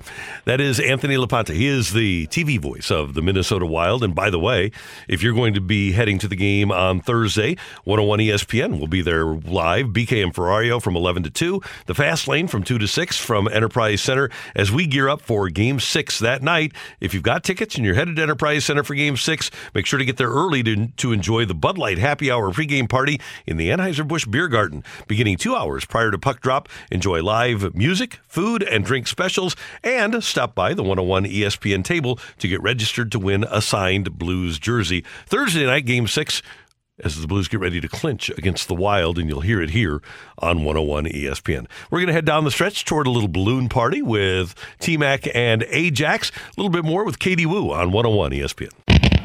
We're right back to the Karraker and Smallmon podcast, presented by Dobbs Tire and Auto Centers on 101 ESPN. One, two, three, four.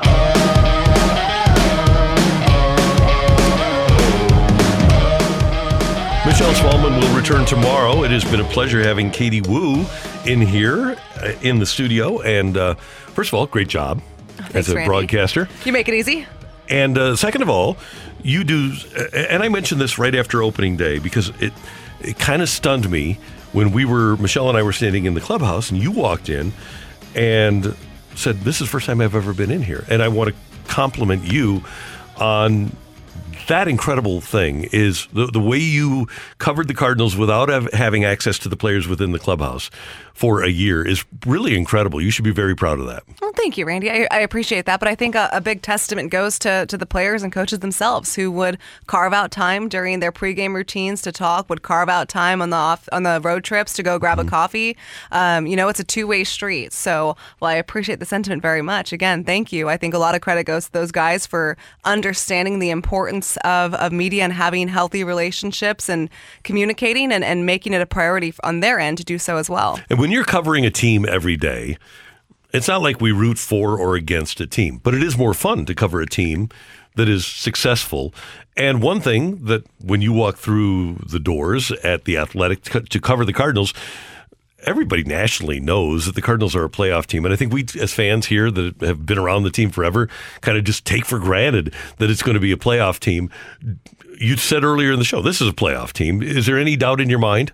No. Then as no, I mean I did not think they were a playoff team last year, and I learned my lesson. Right, I was I had a vacation booked for middle of October and everything, and I rescheduled that. That's some life advice. Always get the refundable option when you're planning a vacation. Um, but no, I think especially with expanded playoffs, and we talked about the um, the lack of competition in the division, um, and, and the fact that I think the Cardinals are actually a very good baseball team. There are a couple of, of pieces that need to click still. Obviously, you want to see better production from Tyler O'Neill and Dylan Carlson. You want a healthy Jack Flaherty. Um, you want a, a more productive offensive Paul DeJong. But they have all the pieces, and I think they're maybe one or two trade deadline moves away from being a legitimate threat if they can all stay healthy. Put you on the spot here. Uh, On a scale of one to 10, what's your confidence level in DeJong getting to 250 with an OPS of 720? I'm more confident in 240 with a 720 OPS and 20 homers. Okay. I think you can take that, right? I, I Definitely. mean, that if he, if he can give you 20 homers, he's never really been a player that hits for average. You'll, you'll obviously take that. I would say that's a boring answer, but I'm 50 50, Randy. Okay, no, that's completely reasonable because I wouldn't be surprised either if he succeeded, but I also won't be surprised if we've seen the best that he has to give. You, excuse me, let me, let me cough there. You have, you, you got.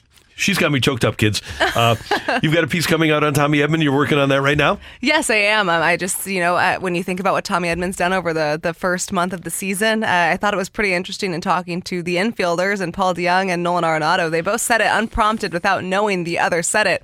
They defined Tommy Edman as the perfect Cardinal, just in the way that he plays the game, what he values as in base running and defense, the strides he's made offensively, and they just all really enjoy playing behind him or, and with him.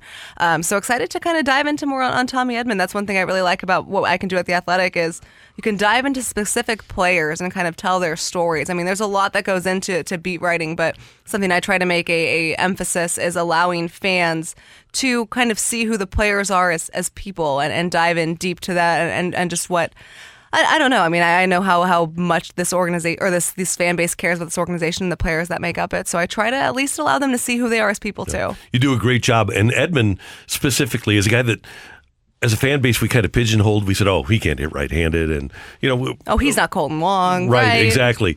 But he's a guy that at the major league level has continued to get better and better and better in many facets of the game. Absolutely. Now I think he's uh, a centerpiece in the Cardinals' uh, starting lineup, both offensively and defensively. And and you know, for all the everyone that said he couldn't hit leadoff last year, it's the last person they wanted to see.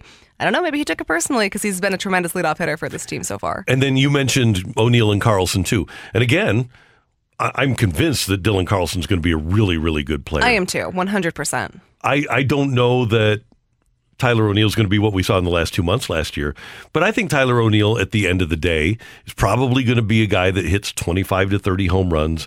He's probably going to get you a bunch of doubles. He's is he going to be a huge OPS? Is he is he going to be a 900 OPS guy? I don't think so, but I think that he'll give you enough to win if Carlson is what you and I think he can become. Absolutely, and I think this is a huge moment or a huge season for the the outfield here. I mean, the Cardinals are, are very proud of their homegrown outfield. They have a lot of expectations for them. It took them a while to get to this point, a couple of trades, a couple setbacks, um, but I think if you have Harrison Bader, who I think is you know, maturing more and becoming more of a leader, I think, and trusting in himself. I mean, it's hard to find, you'd be hard pressed to find a center fielder that commands the outfield as he does. Um, But when you're looking at Dylan Carlson, whose ceiling is so high, and this is the first time we've seen him really struggle in his professional career.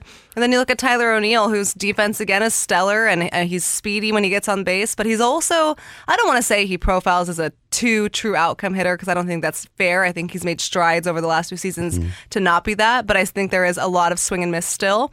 But you balance that out with power and good defense. Like you said, Randy, if Harrison and, and Dylan can be more consistent, you take that from Tyler O'Neill any day. That's the thing is you're building a unit.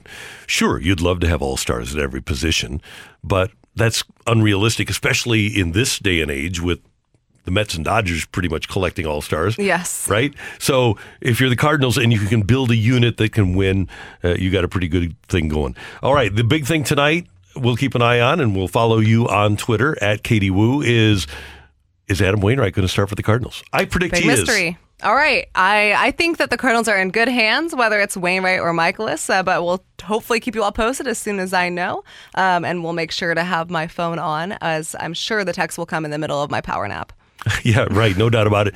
And Danny Mack mentioned yesterday that the last time the Orioles were in town was in the old ballpark. 2003 was the last time they were here. They have never been, the Orioles have never been to New Busch Stadium, which is weird that it is, we are referring to it as New Busch Stadium as it is, Mhm. what, 16 years old? Yeah, right. So they are the last team in baseball to visit Busch Stadium. okay. The old St. Louis Browns Yes. finally make it back to St. Louis. Happy endings all around. Absolutely. Katie, great work. Thank you very much. Randy, thank you so much for having me. I'm happy to join you guys anytime, but I know that y'all miss Michelle and she does a great job. So happy for her to be back tomorrow. Yeah, thank you very much. That's uh, Katie Woo. You can read her work at, at The Athletic. And by the way, if people have not subscribed to The Athletic, I don't know what you're thinking, but the Athletic subscription is invaluable for any fan. And I know you use it as a resource, even though even though you're a writer for it. Oh, 100%. So much what, I- what I learned even before I took this job came from The Athletic. Um, and what I love about it is just it's, it's all sports, right? It's not just baseball centric, it's not just Cardinal centric. You can get anything you want. We even have. We have things I don't even know that we had, and I work there. I, every time I go on the the website, I'm like, "We are writing about this." I had no idea. So again, I'm biased. I do work there, but I I've always thought it was worth the subscription. Um, if it's not for me, do it for our wonderful blues writer, J.R. Rutherford. He's awesome. Yeah, absolutely. A great job today by our producer engineer, the one, the only Matthew Rocchio, who, by the way, got out yesterday and chipped in from how far? 20 yards. There you go. My first ever, my first ever chip in, and I, it it felt unbelievable, Randy. And obviously a big a big assist to uh, Randy Karraker So- on, on the bag. I, I get a text from Matthew Rocchio that he chipped in from 30, and uh, he says, I feel alive. That's what chip-ins do. I mean, I get it. I, yeah, and, I'm, and, I'm, and I'm, I'm gonna go play the. Uh, I'm gonna go play again today. Good deal. I already, I already got it planned out. Love it. See the the bug. The bug's real. Oh, Matthew. it's So, real. well, we we have to get the whole group together here and, and go hit them. Uh, Michelle will be back tomorrow, and we thank Katie for sitting in for her. For everybody involved with the show, thank you for tuning in, texting, and in being a part of it. T Mac and Ajax coming up with the balloon party next, and until tomorrow morning at seven. Have a great day, St. Louis. You've been listening to the Karraker and Smallmon podcast, presented by Dobbs Tire and Auto Centers on 101 ESPN. Hi, this is Chris Howard, host of Plugged In with Chris Howard. The College Football Playoff Committee made their decision on Sunday, and as much as I loathe the idea of Ohio State losing their way into the College Football Playoff, I 100% agree with OSU making it in over Bama.